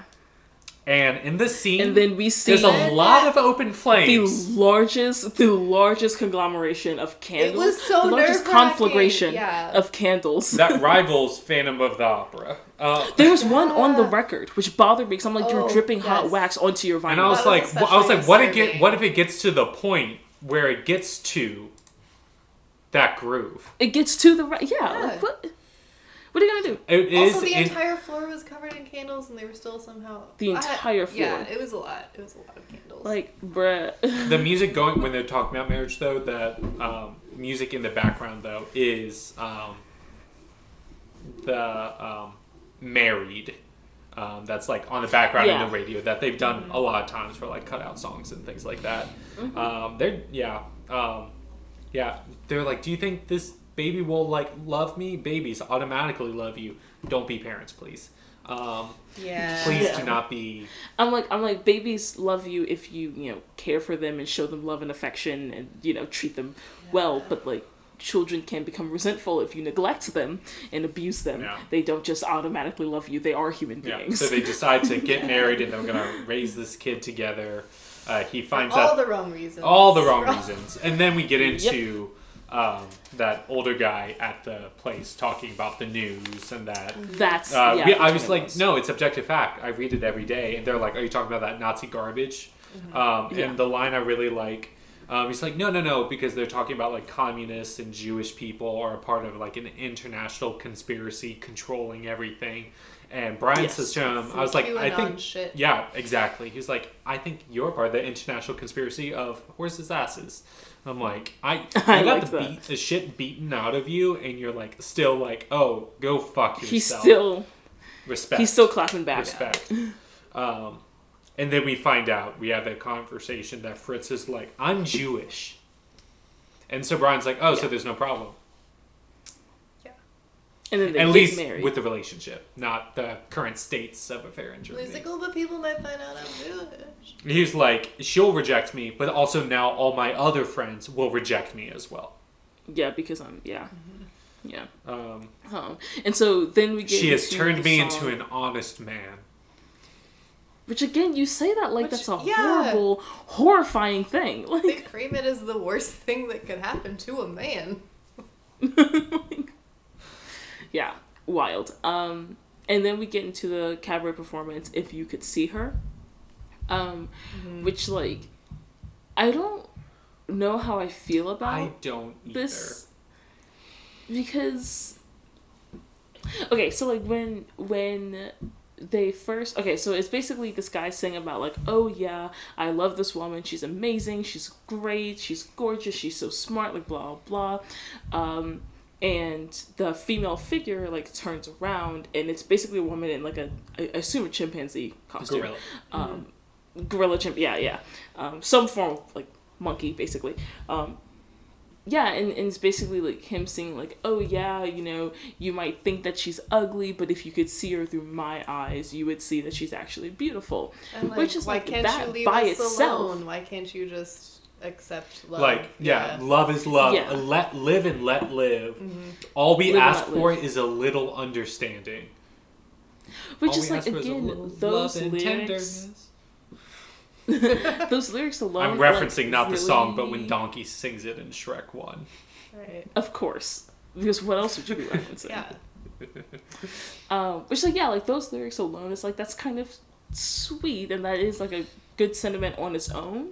Um, but then I think the final line, Yes. which was like it was like I knew I knew that, that exactly, the and that, that's reference why I was I wasn't sure what to think about this song because I was just like, okay, with the theme of this movie, is like if you can only see her through my eyes, and this woman is in a gorilla suit. I was just like, Yeah. okay, what's going to be the punchline? And I never wanted to fully commit to enjoying it because I knew what was coming. And I, I think my thing was that if it was just I did really like her still- hat though. Yeah, and like to me, like this would this would still be bad. But if it was just like a woman that was like had like crazy makeup put on, or like was Like in like basically a witch's costume. Yeah, but it was like it was like I mean, as an individual of a race that is frequently compared to monkeys, Yeah. it was just like, mm, I see what you're going for, and I'm not a fan. It's Yeah. like it's like I understand the point you're making, but it's like I feel like there are different ways you could have done it. Yeah. Yeah. Was this song in the stage production? Yes. So- and I know But the, last the line. final line was different. It was. mm, it depends on the stage production Oh, version. okay. So Oh, okay. that was the initial lyric, and it was it was meant to be shocking, and it was meant to really like make you go, "What the fuck." Yeah. Um, Yeah. Like it's meant it's meant to hit. Was it a it's meant to, gorilla like, costume for the punch stage you production? in the guts. Um, I think that is the typical one, but it does it does depend on the stage production. Gotcha. Yeah. And yeah, I think that choice is really bad. The song is beautiful, and the message of the song is beautiful, and then yeah, depending on how you choose to do the visual for that song, it can get real fucked up real But like, fast. I- I guess for me, I guess it depends on like what the intent and this portrayal is. Like, I guess okay, so I guess for me, like, if if it's meant to be, because a lot of this, a lot of this movie is showing like this is what's happening in Germany at the time. Like, this is the rise of this. Um, this belief system and like this party and like this like political like all this stuff like anti-semitism like this is what's happening in germany so i guess like if it's meant to be like hey this is what people were basically how people Yes. were treating jewish Yeah. individuals and like we are reflecting that and yes it is horrible and you're supposed to hate this like you're supposed Yes. to be shocked and upset by this then it's like i see why that was done but if it's more of like oh they didn't like Jewish people, so to portray that we're going to use a monkey costume, then it's like that's fucked up. So You know? I think like- I think that's one of the things too, where like you lose some of the layers that make like that song was much worse in the movie than in the musical version because in the musical version the MC is like unequivocally gay and Jewish. Mhm. Like those are a given about him, and you kind of get Yeah. that right off the bat. And Mhm. so it makes some of the things where he's, um, because that's a song he's in, or like the two ladies makes more sense too, and I think you lose kind of that aspect with the movie performance where he's more of like a circus sideshow ringleader kind of a tour guide type of Especially if you're seeing this movie for the first time and you don't know who the actors are, and you are. have no yes context. yeah i think you lose Yeah. Because some like you know this actor, we're like, yeah, he's like an openly gay man. Yeah, and that's Yeah. that's been the choice like for all of the like modern like modern musical versions of it since the 90s and I think that that works a lot better. And you're also losing like the other musical numbers that like relate to this, which is the six That they flesh it out a little Yeah, more. Yeah, so Yeah. it hits a lot harder and a lot differently i felt like in the movie and also the i feel like they just picked a gorilla suit because that's like a common animal costume you can get or something and like didn't really think about how fucked up that is and it would have been Yeah. better to do something like put on a cow costume because people are like shoved into cattle cars on trains and Or like, make them more like literally like a clown. Because the I, I think the Yeah. idea that they're going for is that they were treated like animals, like Yeah, not yeah. Yes. human. And I- and I and I get that, and I, and I think that was something that was confusing to me because like again, I'm used to like black people being con- being compared to like monkeys and stuff like that, but not Jewish individuals. So I think that was why I was confused. 'cause I was like, I'm not sure what type of statement you're going for with this Yeah. because like to me, like Mm-hmm. if it's an intentional, like we are actively visually representing the way Jewish people were treated Mm-hmm. in this time, then to me, monkey is not what you would go with. Yeah. exactly, yeah, Yeah. Like ca- I would think cows or like some other kind of animal that existed in that landscape or something. Like yeah, that it's it's a poor choice, and I Yeah. I don't like it, but yeah, Yeah, not great. but yeah. And so, and Um, as so with this song, then it's like how we were saying before. I think uh, the you see that the club, the audience they're performing to, has changed. Yes, yes, um, and y- and you can tell that again, yeah, It's- by it's- their by the context. The club is the no longer like an isolated place where we can experience in a different way Yeah, the characters' emotion. it is no emotions. longer winter outside and summer in here. It's It's winter everywhere. it's anti-Semitic everywhere. Yeah.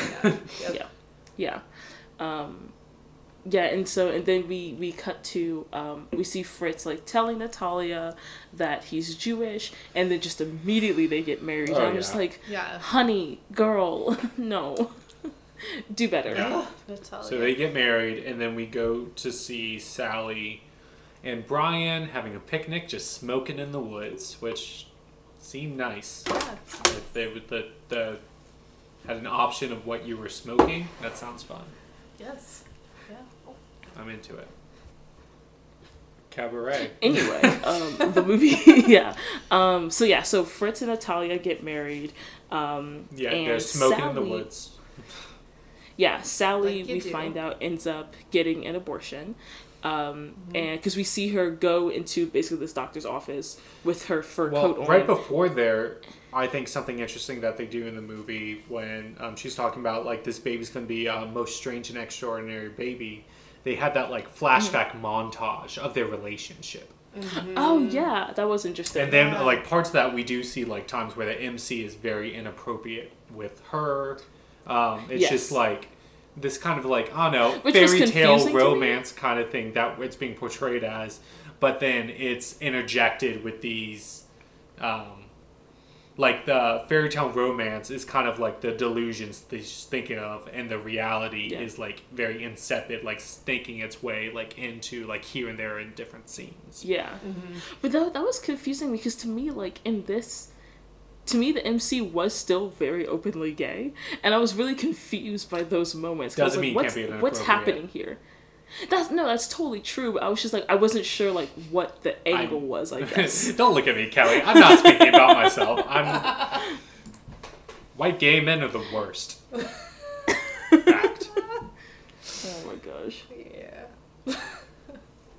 Um, and then um, Brian has been waiting up. Yeah, Brian has been waiting up all night. She comes back, notices she's not wearing her fur coat. She does not have her fur coat Yeah. anymore. After stating that it would Um, cost which her she a had- fur coat to get an abortion in a previous scene, he's like, "Wait a minute." Yeah, yeah, yeah. Um, and so then he's really upset because he's we- like, "How could you do this?" And she's like, She's like, "Do you have any brandy be- left? Put an egg in it and call it breakfast." Great wine. Yeah, we made a night of it, darling. It was simply Yeah, divine. and, she, and she's she's basically like, I mean, think of this situation objectively. Like, there's no way we would have been able to one really give this child a great life, and two maintain any amount of like romance and affection between us. Like, we would have hated each other, Yeah. and that would have been bad for us and bad for the child. Cheers. Cheers. Abortion. Jesus. And we're back. yes. Good one. So, Abortion. listeners, you um, have a lot. It's we have- complicated feelings. we had quite a bit of a diversion there. Um, But sh- we did uh, cheers. we do, we don't we don't normally laugh at abortion, but um, in this case, if you knew the context, it would be appropriate. the context Lord. was there wasn't context. we literally were talking about Tyler Perry.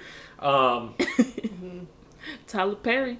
Uh, Also, as a person with a uterus, I reserve the right to laugh about abortion. hell yeah. facts, bars. Hot fire.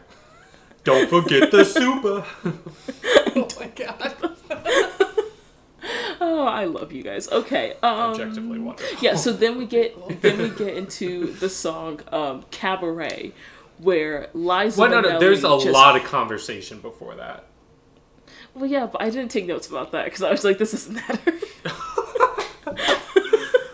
Okay, briefly, Go off. I guess.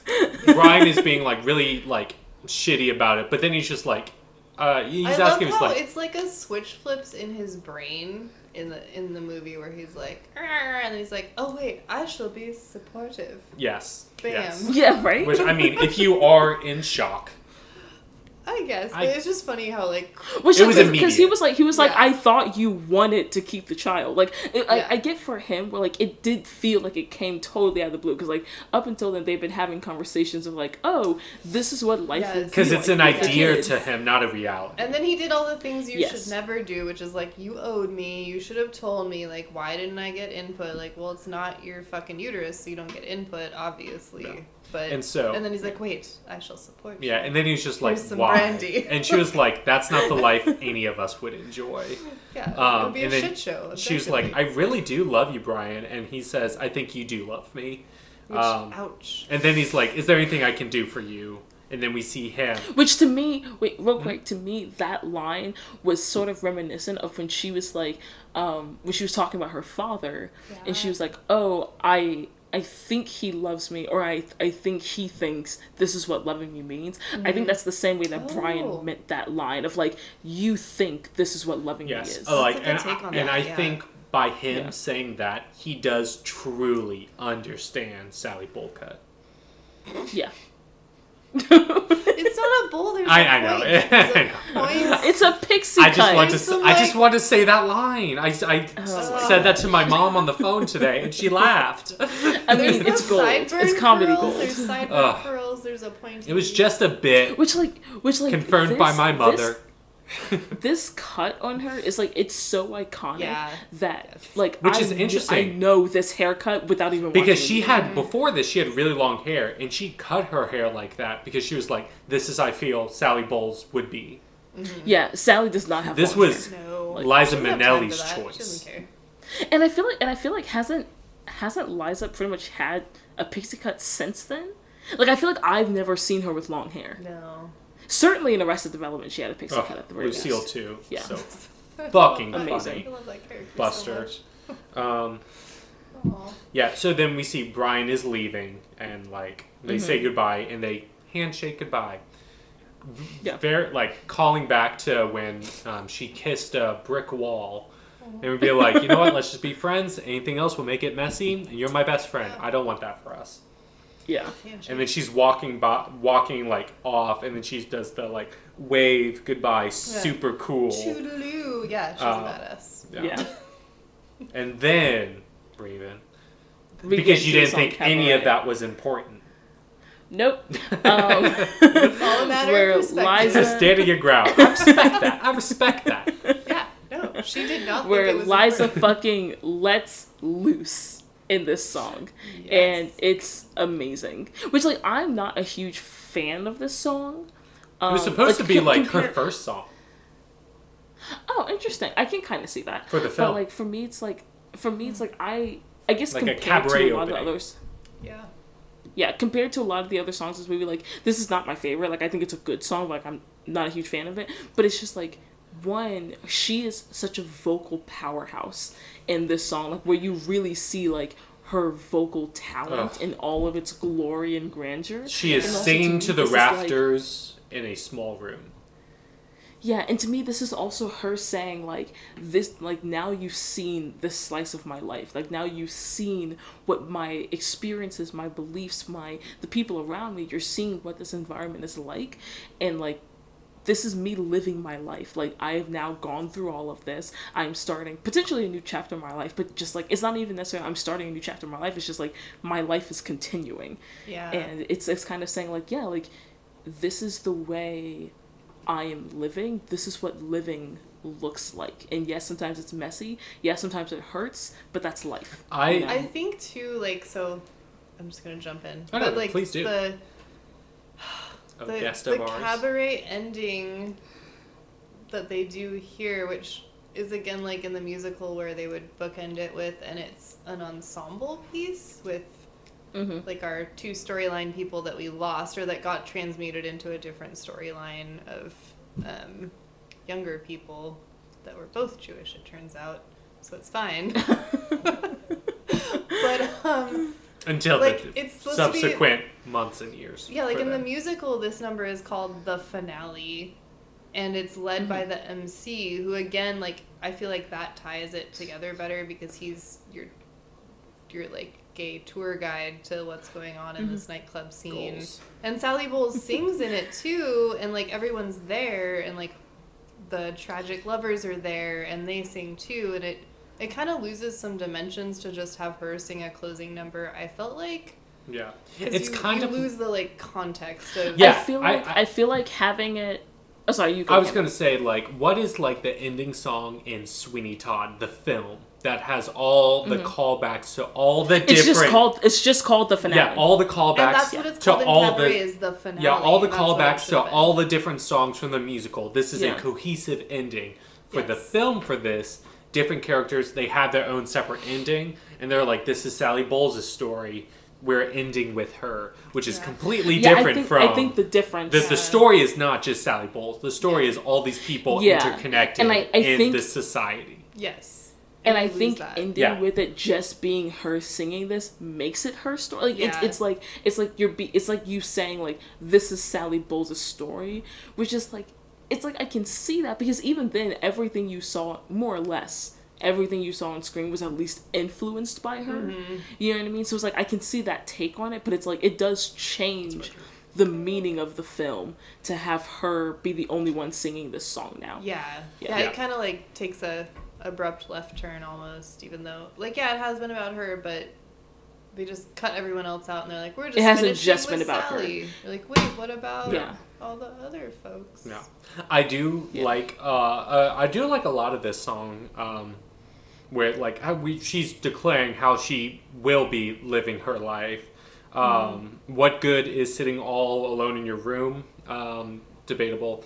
Uh, regardless, um, I love hanging out in my room alone. Just hanging out on my Yeah. bed, just like looking on Instagram That's reels. how I spent this whole day. like, yeah, Yeah. love it. I have books. You have I a book piano in your room, Raven. It's great. Facts. And a cello and a violin. Ooh. And a bookshelf. Ooh, ooh, Nice. with your adult art. Um, Yeah. and you have an adorable cat that just does cool poses. Who's kind of a bitch, but she's cute, so it's fine. um, yeah, and like she's like uh, describes the one woman she like wants to be that she like died um, from like pills and liquor, and it was the happiest corpse that she has ever seen because she lived her Which life is a her dark ass way. line. Yeah. And that's how she wants Yeah. to live her life. Yeah, like the- other And people that's how she maybe wanted to go. If other people are judging her, but that's a happy corpse. She is. Yeah. She is Yeah. apart from that in that judgment, which And Sally the hasn't Journalist that her character is based on rolls in her grave. Yes, which does not appreciate that. Yeah. Um, and then we get back to the MC. Um, he's like, And we "Where are your troubles montage now? Scene. Forgotten?" Yeah, it's like they're like, oh, this was supposed to be a montage ensemble piece, so we'll just throw it in the last thirty seconds, Yeah. and then like put it through a weird stained glass filter, and Mhm. like, Like vignette. He was like, "Yeah, yeah. again, everything is beautiful, very like picturesque, uh, painted like audience kind Yeah. of thing." It was like it felt like But I was being time- drugged at this point.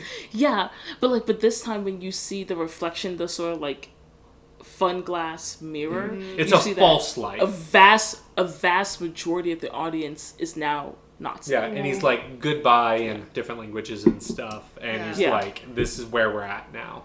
and in the musical Yeah. version, the like really like the punchy, powerful part of the ending to the finale in like the Broadway or stage productions is um, the MC who is typically more modernly, more scantily clad, kind of like burlesque dude, like burlesque gay man Mhm. style, and I think they do a better job of that in Schitt's Creek. you need to see the Alan Cummings. Oh no, I do. I like. Okay, I, I have yeah, it yeah. like on my to do list. Yeah, it's amazing. So like look up I would definitely recommend watching there's YouTube videos of just the the finale song with Alan Cumming and Who was thought of for this movie? yeah. Um and so he the way they end it with him is like it's an ensemble finish for that song, right? We've already talked about that. And then he's wearing more clothing than he has through the entire musical and then strips away the tux and is wearing the striped pajamas with like the purple triangle, the Mhm. pink, and the Oh. Jewish star.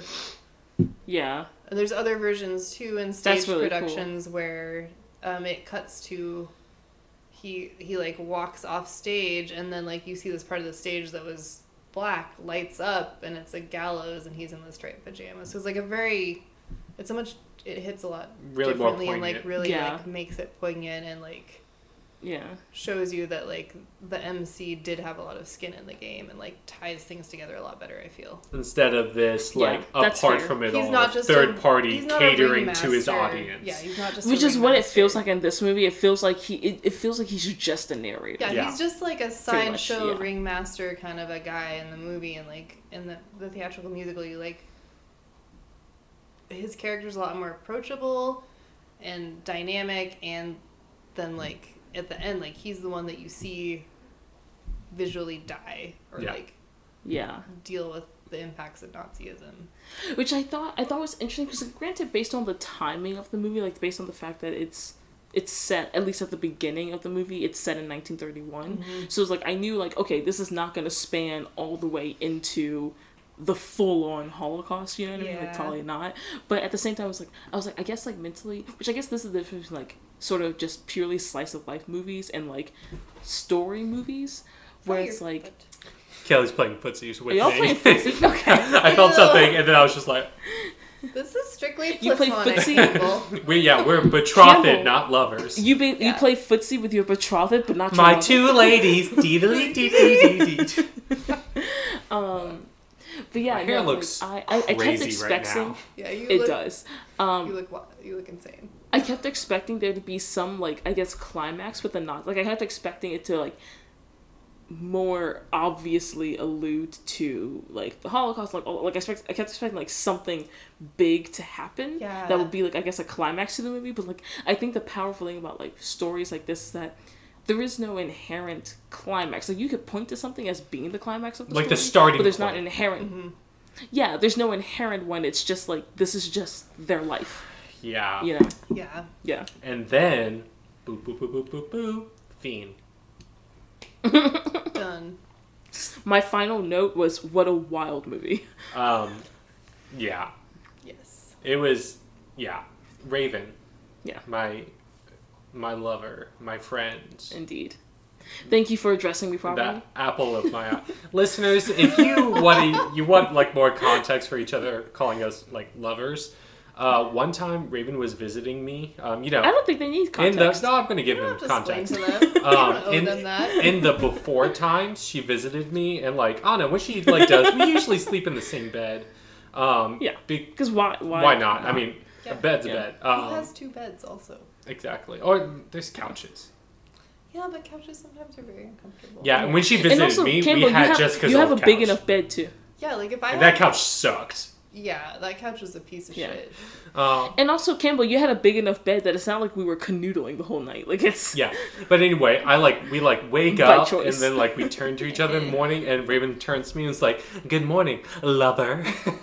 Ooh, good. you did that first thing in the morning? That's amazing. oh, it was First thing first in the thing in the morning. morning, and this is how I You're know. fire. Like like Raven and I will literally be friends eyes for the rest opened. of our lives. Good morning, lover. Yeah. Holy shit. I like impressive. tu- this past Tuesday. I woke up. I was like, people played Sauce. She was like, "Good morning, lover." Like this is who we are. Um, Raven, Yes, what can you tell us about the music of this? I can tell you some very interesting. Don't want to hear it. Okay. Rude. Psych. April Um, Fools. August Fools. So this is this is coming April out in 10th. August. Do you know what month it well is? past. This is gonna April come out in August. I had options. Oh, good. It is April, Anyway, Yeah, but it's So- past the deadline for April. it's far past. which makes it a good Fools. April Fools. just makes you late. Um, so the music for the music for this musical was done by John Kander and Fred Ebb, who we already kind of talked about in Chicago.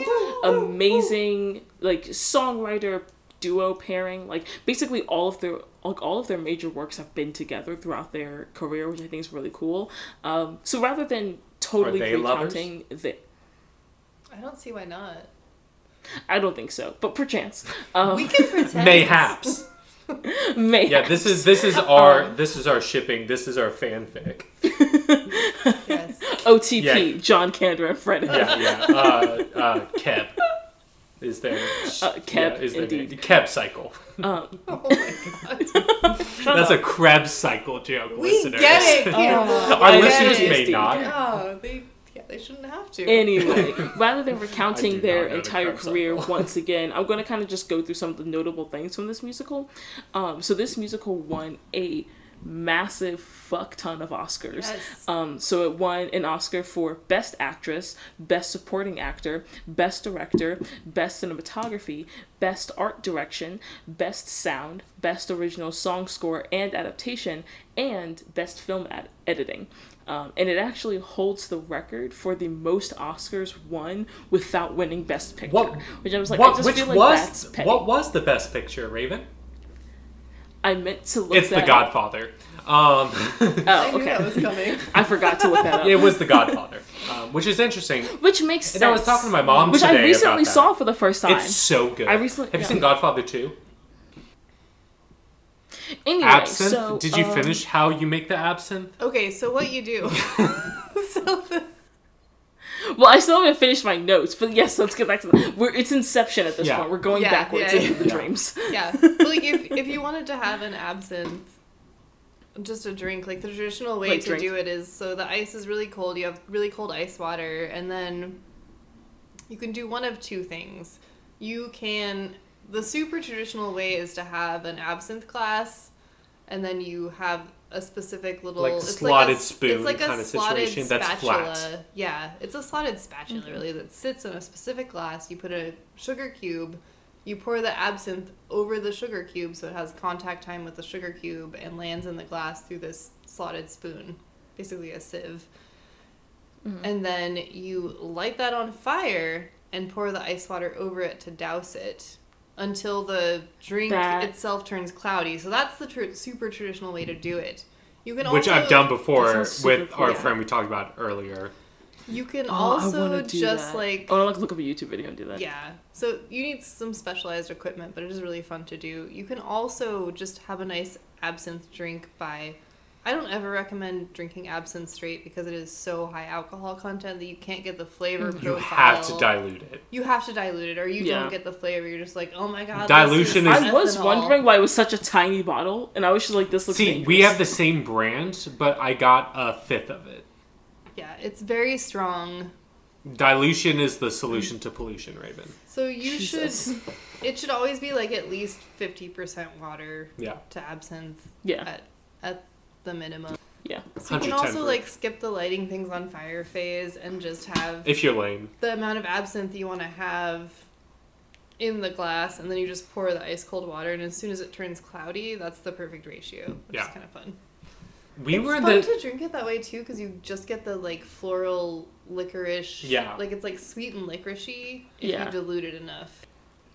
So I can acknowledge. cabaret. Cabaret. Um, Yeah. This Yeah. has been Cabaret. a 40 minute break. Uh, Cabaret was listed as number 367 on Empire's 500 greatest films of all time, and it was also the ninth live action film selected by the Library of Congress for preservation in the like U.S. National Film Registry. Ooh. All right. You said that fact.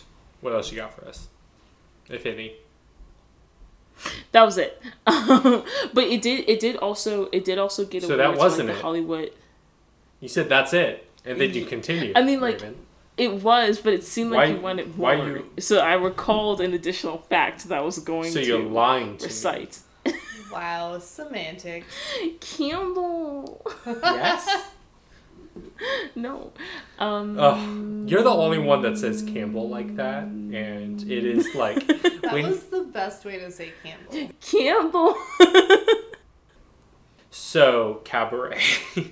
um, Where's that's, the serenade? I'm done. okay, Raven's done. So we will now be serenading Kelly. So originally, when we like talk to our guests before we record, I usually be like, give us like three options of the song. Yeah. And I will put together some sheet music for it. And uh, Kelly did, and uh, I put something together, and I think it's going to be really fun. And then we watched the movie, and I was like, oh, this song isn't in the actual film version. Oh, I got you. So I have that Was it the pineapple song. It was the originally? pineapple song. yeah. yeah. Um, so I have But that it is song. in the film version. It is sneakily, technically. in a So I way. have that Yeah. song, but also a song song, and I think it would be fun to do both. What's the song song? Uh, uh, Is it maybe is it maybe this maybe time? this time. Yes. Mm-hmm.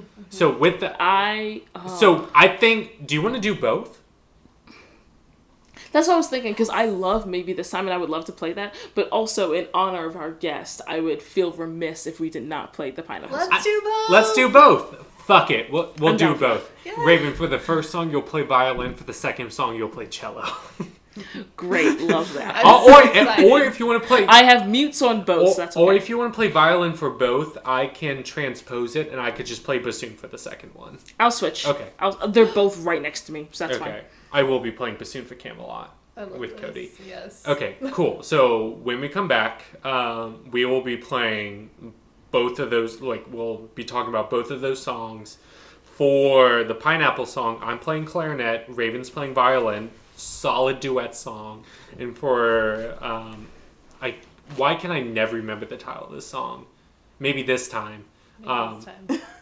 I will be playing clarinet. Raven will be playing cello if she wants, or we can switch it and we can do trumpet, cello I'll be playing cello. clarinet, uh, or we could do violin, bassoon. We, we have options, but I think cello was affirmative. Yeah. On Raven's end.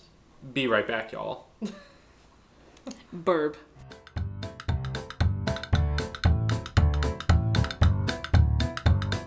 Hey everyone! In addition to our other nonprofit partners, I would like to do a quick plug for the D'Addario Foundation.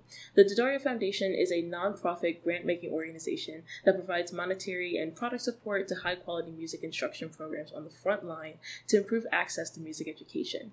And every single cent raised goes directly to getting kids involved in community music programs, acquiring and maintaining instruments, providing college scholarships, and supporting new innovations in music education across 41 US states and 189 cities.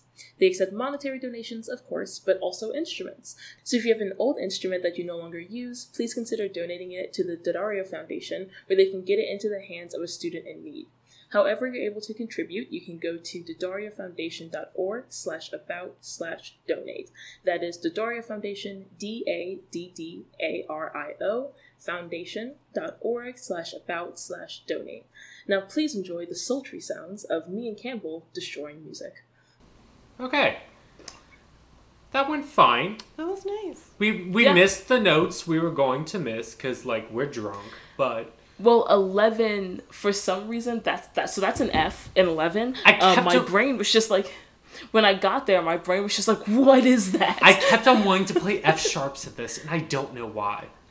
That's fair. I also my body also defaults to F sharps, and then I have to always correct myself. Okay, we'll we'll start at 17 and we will stop at uh what's that 25 26 27 28 because i feel like 28 starts like stuff on page 2 so let's I feel that. all right so we'll do 17 to 28 Okay, so that's one and two and three, four, one, two, three, four. Uh, okay. Okay. Okay. One, two, one, two, three, four.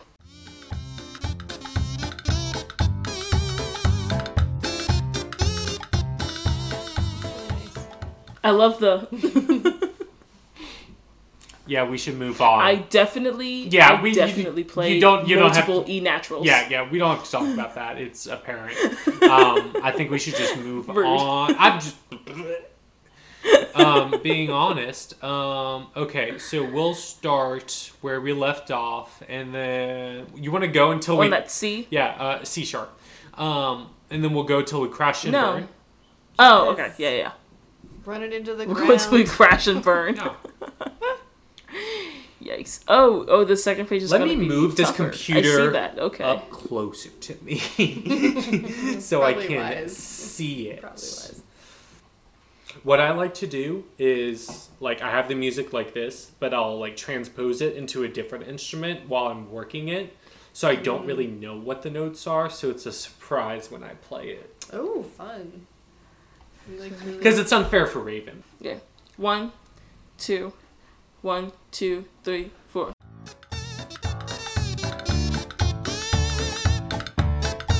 That was better. Okay, there's that song. Great. What uh Delightful. what oh yes Um, I lo- I've never heard in this song the before. in the so in the thing no Kelly, was it no close? it was on the radio in the movie I mean, like I haven't listened to it. Like, was it close at all, Kelly? I mean, you didn't completely murder it. oh, that's something. Okay. the essence of it couldn't please me more. it couldn't please me more, the pineapple song. So, Raven, get oh your cello gosh. out, and we're going to do maybe this time. Oh, that's right. Okay.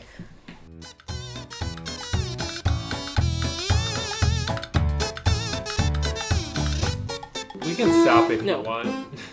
Yes, please. Do you want Oh, to just skip God, over please. that and start at 21? yes, yes, please, God. Okay, cool. Hold on. So let's start at 21. You start with that Okay. C. this will be hopefully much more doable for me. Okay, one, two, one, two, three, four.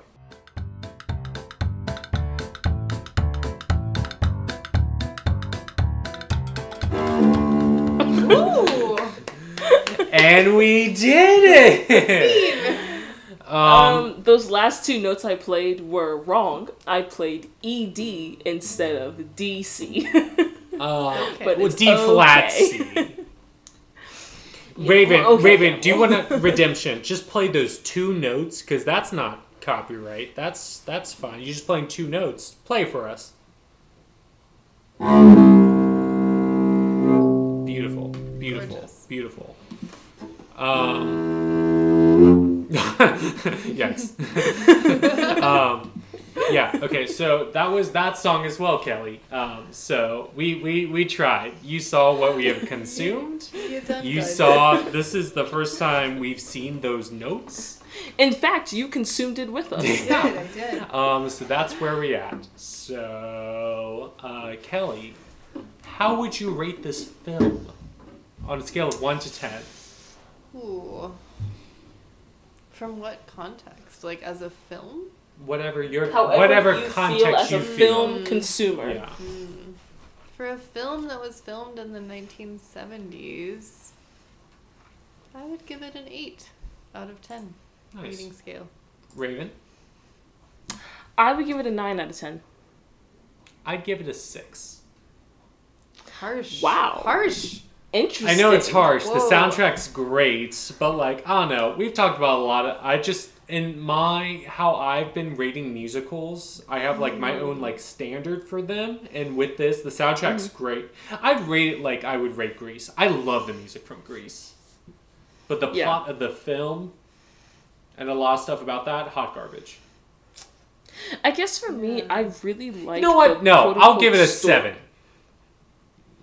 Because Liza Minnelli and the MC. I'd give it a seven.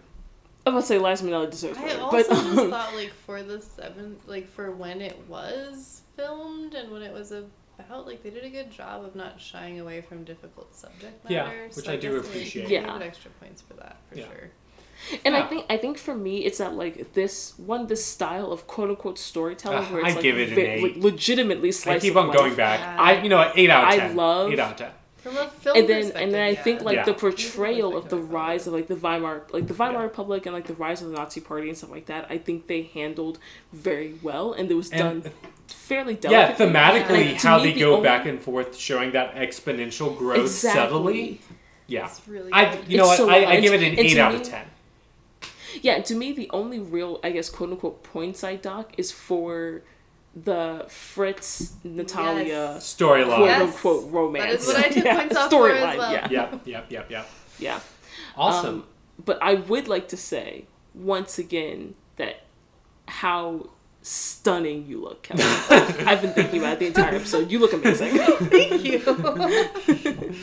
I don't know if we said it, but you guys dressed up for. it was on an like, Instagram for story while we were recording, so hopefully Yeah. y'all. That's true. That's true. that. Okay. Yeah. Um. So with that, Kelly, is there anything you'd like to plug or promote? Could be anything. Anything I would like to plug or It could just be like a creed, anything. Like, oh no, think, Yeah, think life things are going on in the world. Just a fun thing that's keeping you going. Just something you like. Is anything you'd like to plug?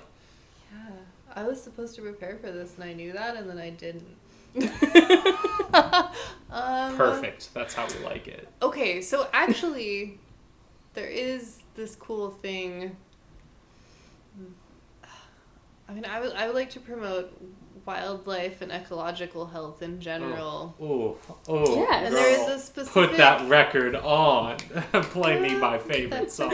Um, so there's a, an organization that recently came to my attention because, um, well, it's a roundabout story, but th- the whole thing is that it's the Path of the Panther in Florida. So Mhm. Florida Mhm. panthers or we call them mountain lions in the West, I guess. There's, they have names all over, but they're Yeah. this incredible species. But they're having connectivity with habitat issues, especially in Florida. I think is the worst spot. Mhm.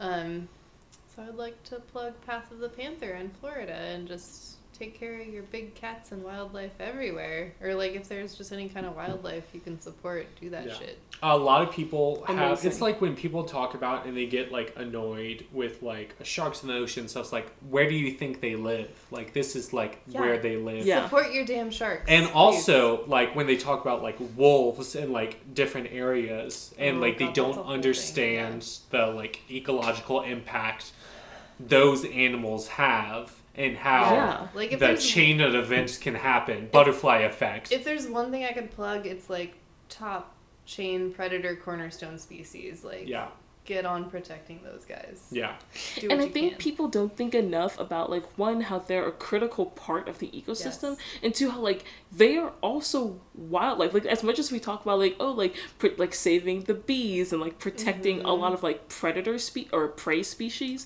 it's like our predators were like they might seem scary they're as much a critical part of the ecosystem as anything else they're Yeah. already balanced. Where they're in balance, like they're a key. Yes. They're keystone Yes. species. From like a wildlife biology perspective, those are considered keystone species, and Yeah. so I think people Yes. shy away from like, oh, they might murder one cow a year. Like, who gives a fuck? Like, we need them. yeah. we but like if them. you like we've kill seen those multiple off times and, what like, can happen like on a Yeah. with like grazing species that Yep. they like prey Yeah. on and then they're like grazing where they're not supposed to and that fucks up Exactly. the water system natural Yeah, water it fucks systems and it fucks up up. that's our what I'm saying. We've seen multiple times what happens when you take these predator like, species out of the overpopulation. equation. Yeah, it's bad. yeah it's bad so Yeah. what Yeah. a great thing to plug Yeah. uh, Amazing. question for you raven um, i didn't bring this up before but i want to ask you now but like uh, Okay. where can you find us Campbell, I'm so glad you asked me. I've been waiting for you to ask me all episode. Um, I, next time i'm going to ask you in find the us- middle of the episode Where are you? Campbell, you can find us in a plethora, a multitude, Oh, I'm- a litany, a myriad of locations, of- Multiverse. a myriad. oh man You can find us on Stitcher, on Podbean, on iHeartRadio, on Pandora, on Google Podcast, on Spotify, on iTunes. You can find us anywhere your little, lovely, wonderful heart desires. And I hope that you do, and I hope that when you find us, you comment, you like us, you rate us if you can, that you email us at boozicles at at boozicles.g boozicles at You gmail.com. you started I get it wrong every single time. time. You messed up the uh, the Gmail and the Instagram. Gmail just okay, you were you were doing it. You what I was you doing it so you well. can email us at boozicles at gmail.com. correct or you can follow us. Follow us on Instagram at boozicles. Hell yeah. yes. Doing great. Nice. Only two absinthe drinks and a Long Island iced tea later. You're fine. You're fine. And uh, with that, uh, we at the Boozicles family would like to bid you adieu. Adieu. Auf Wiedersehen. Bienvenue.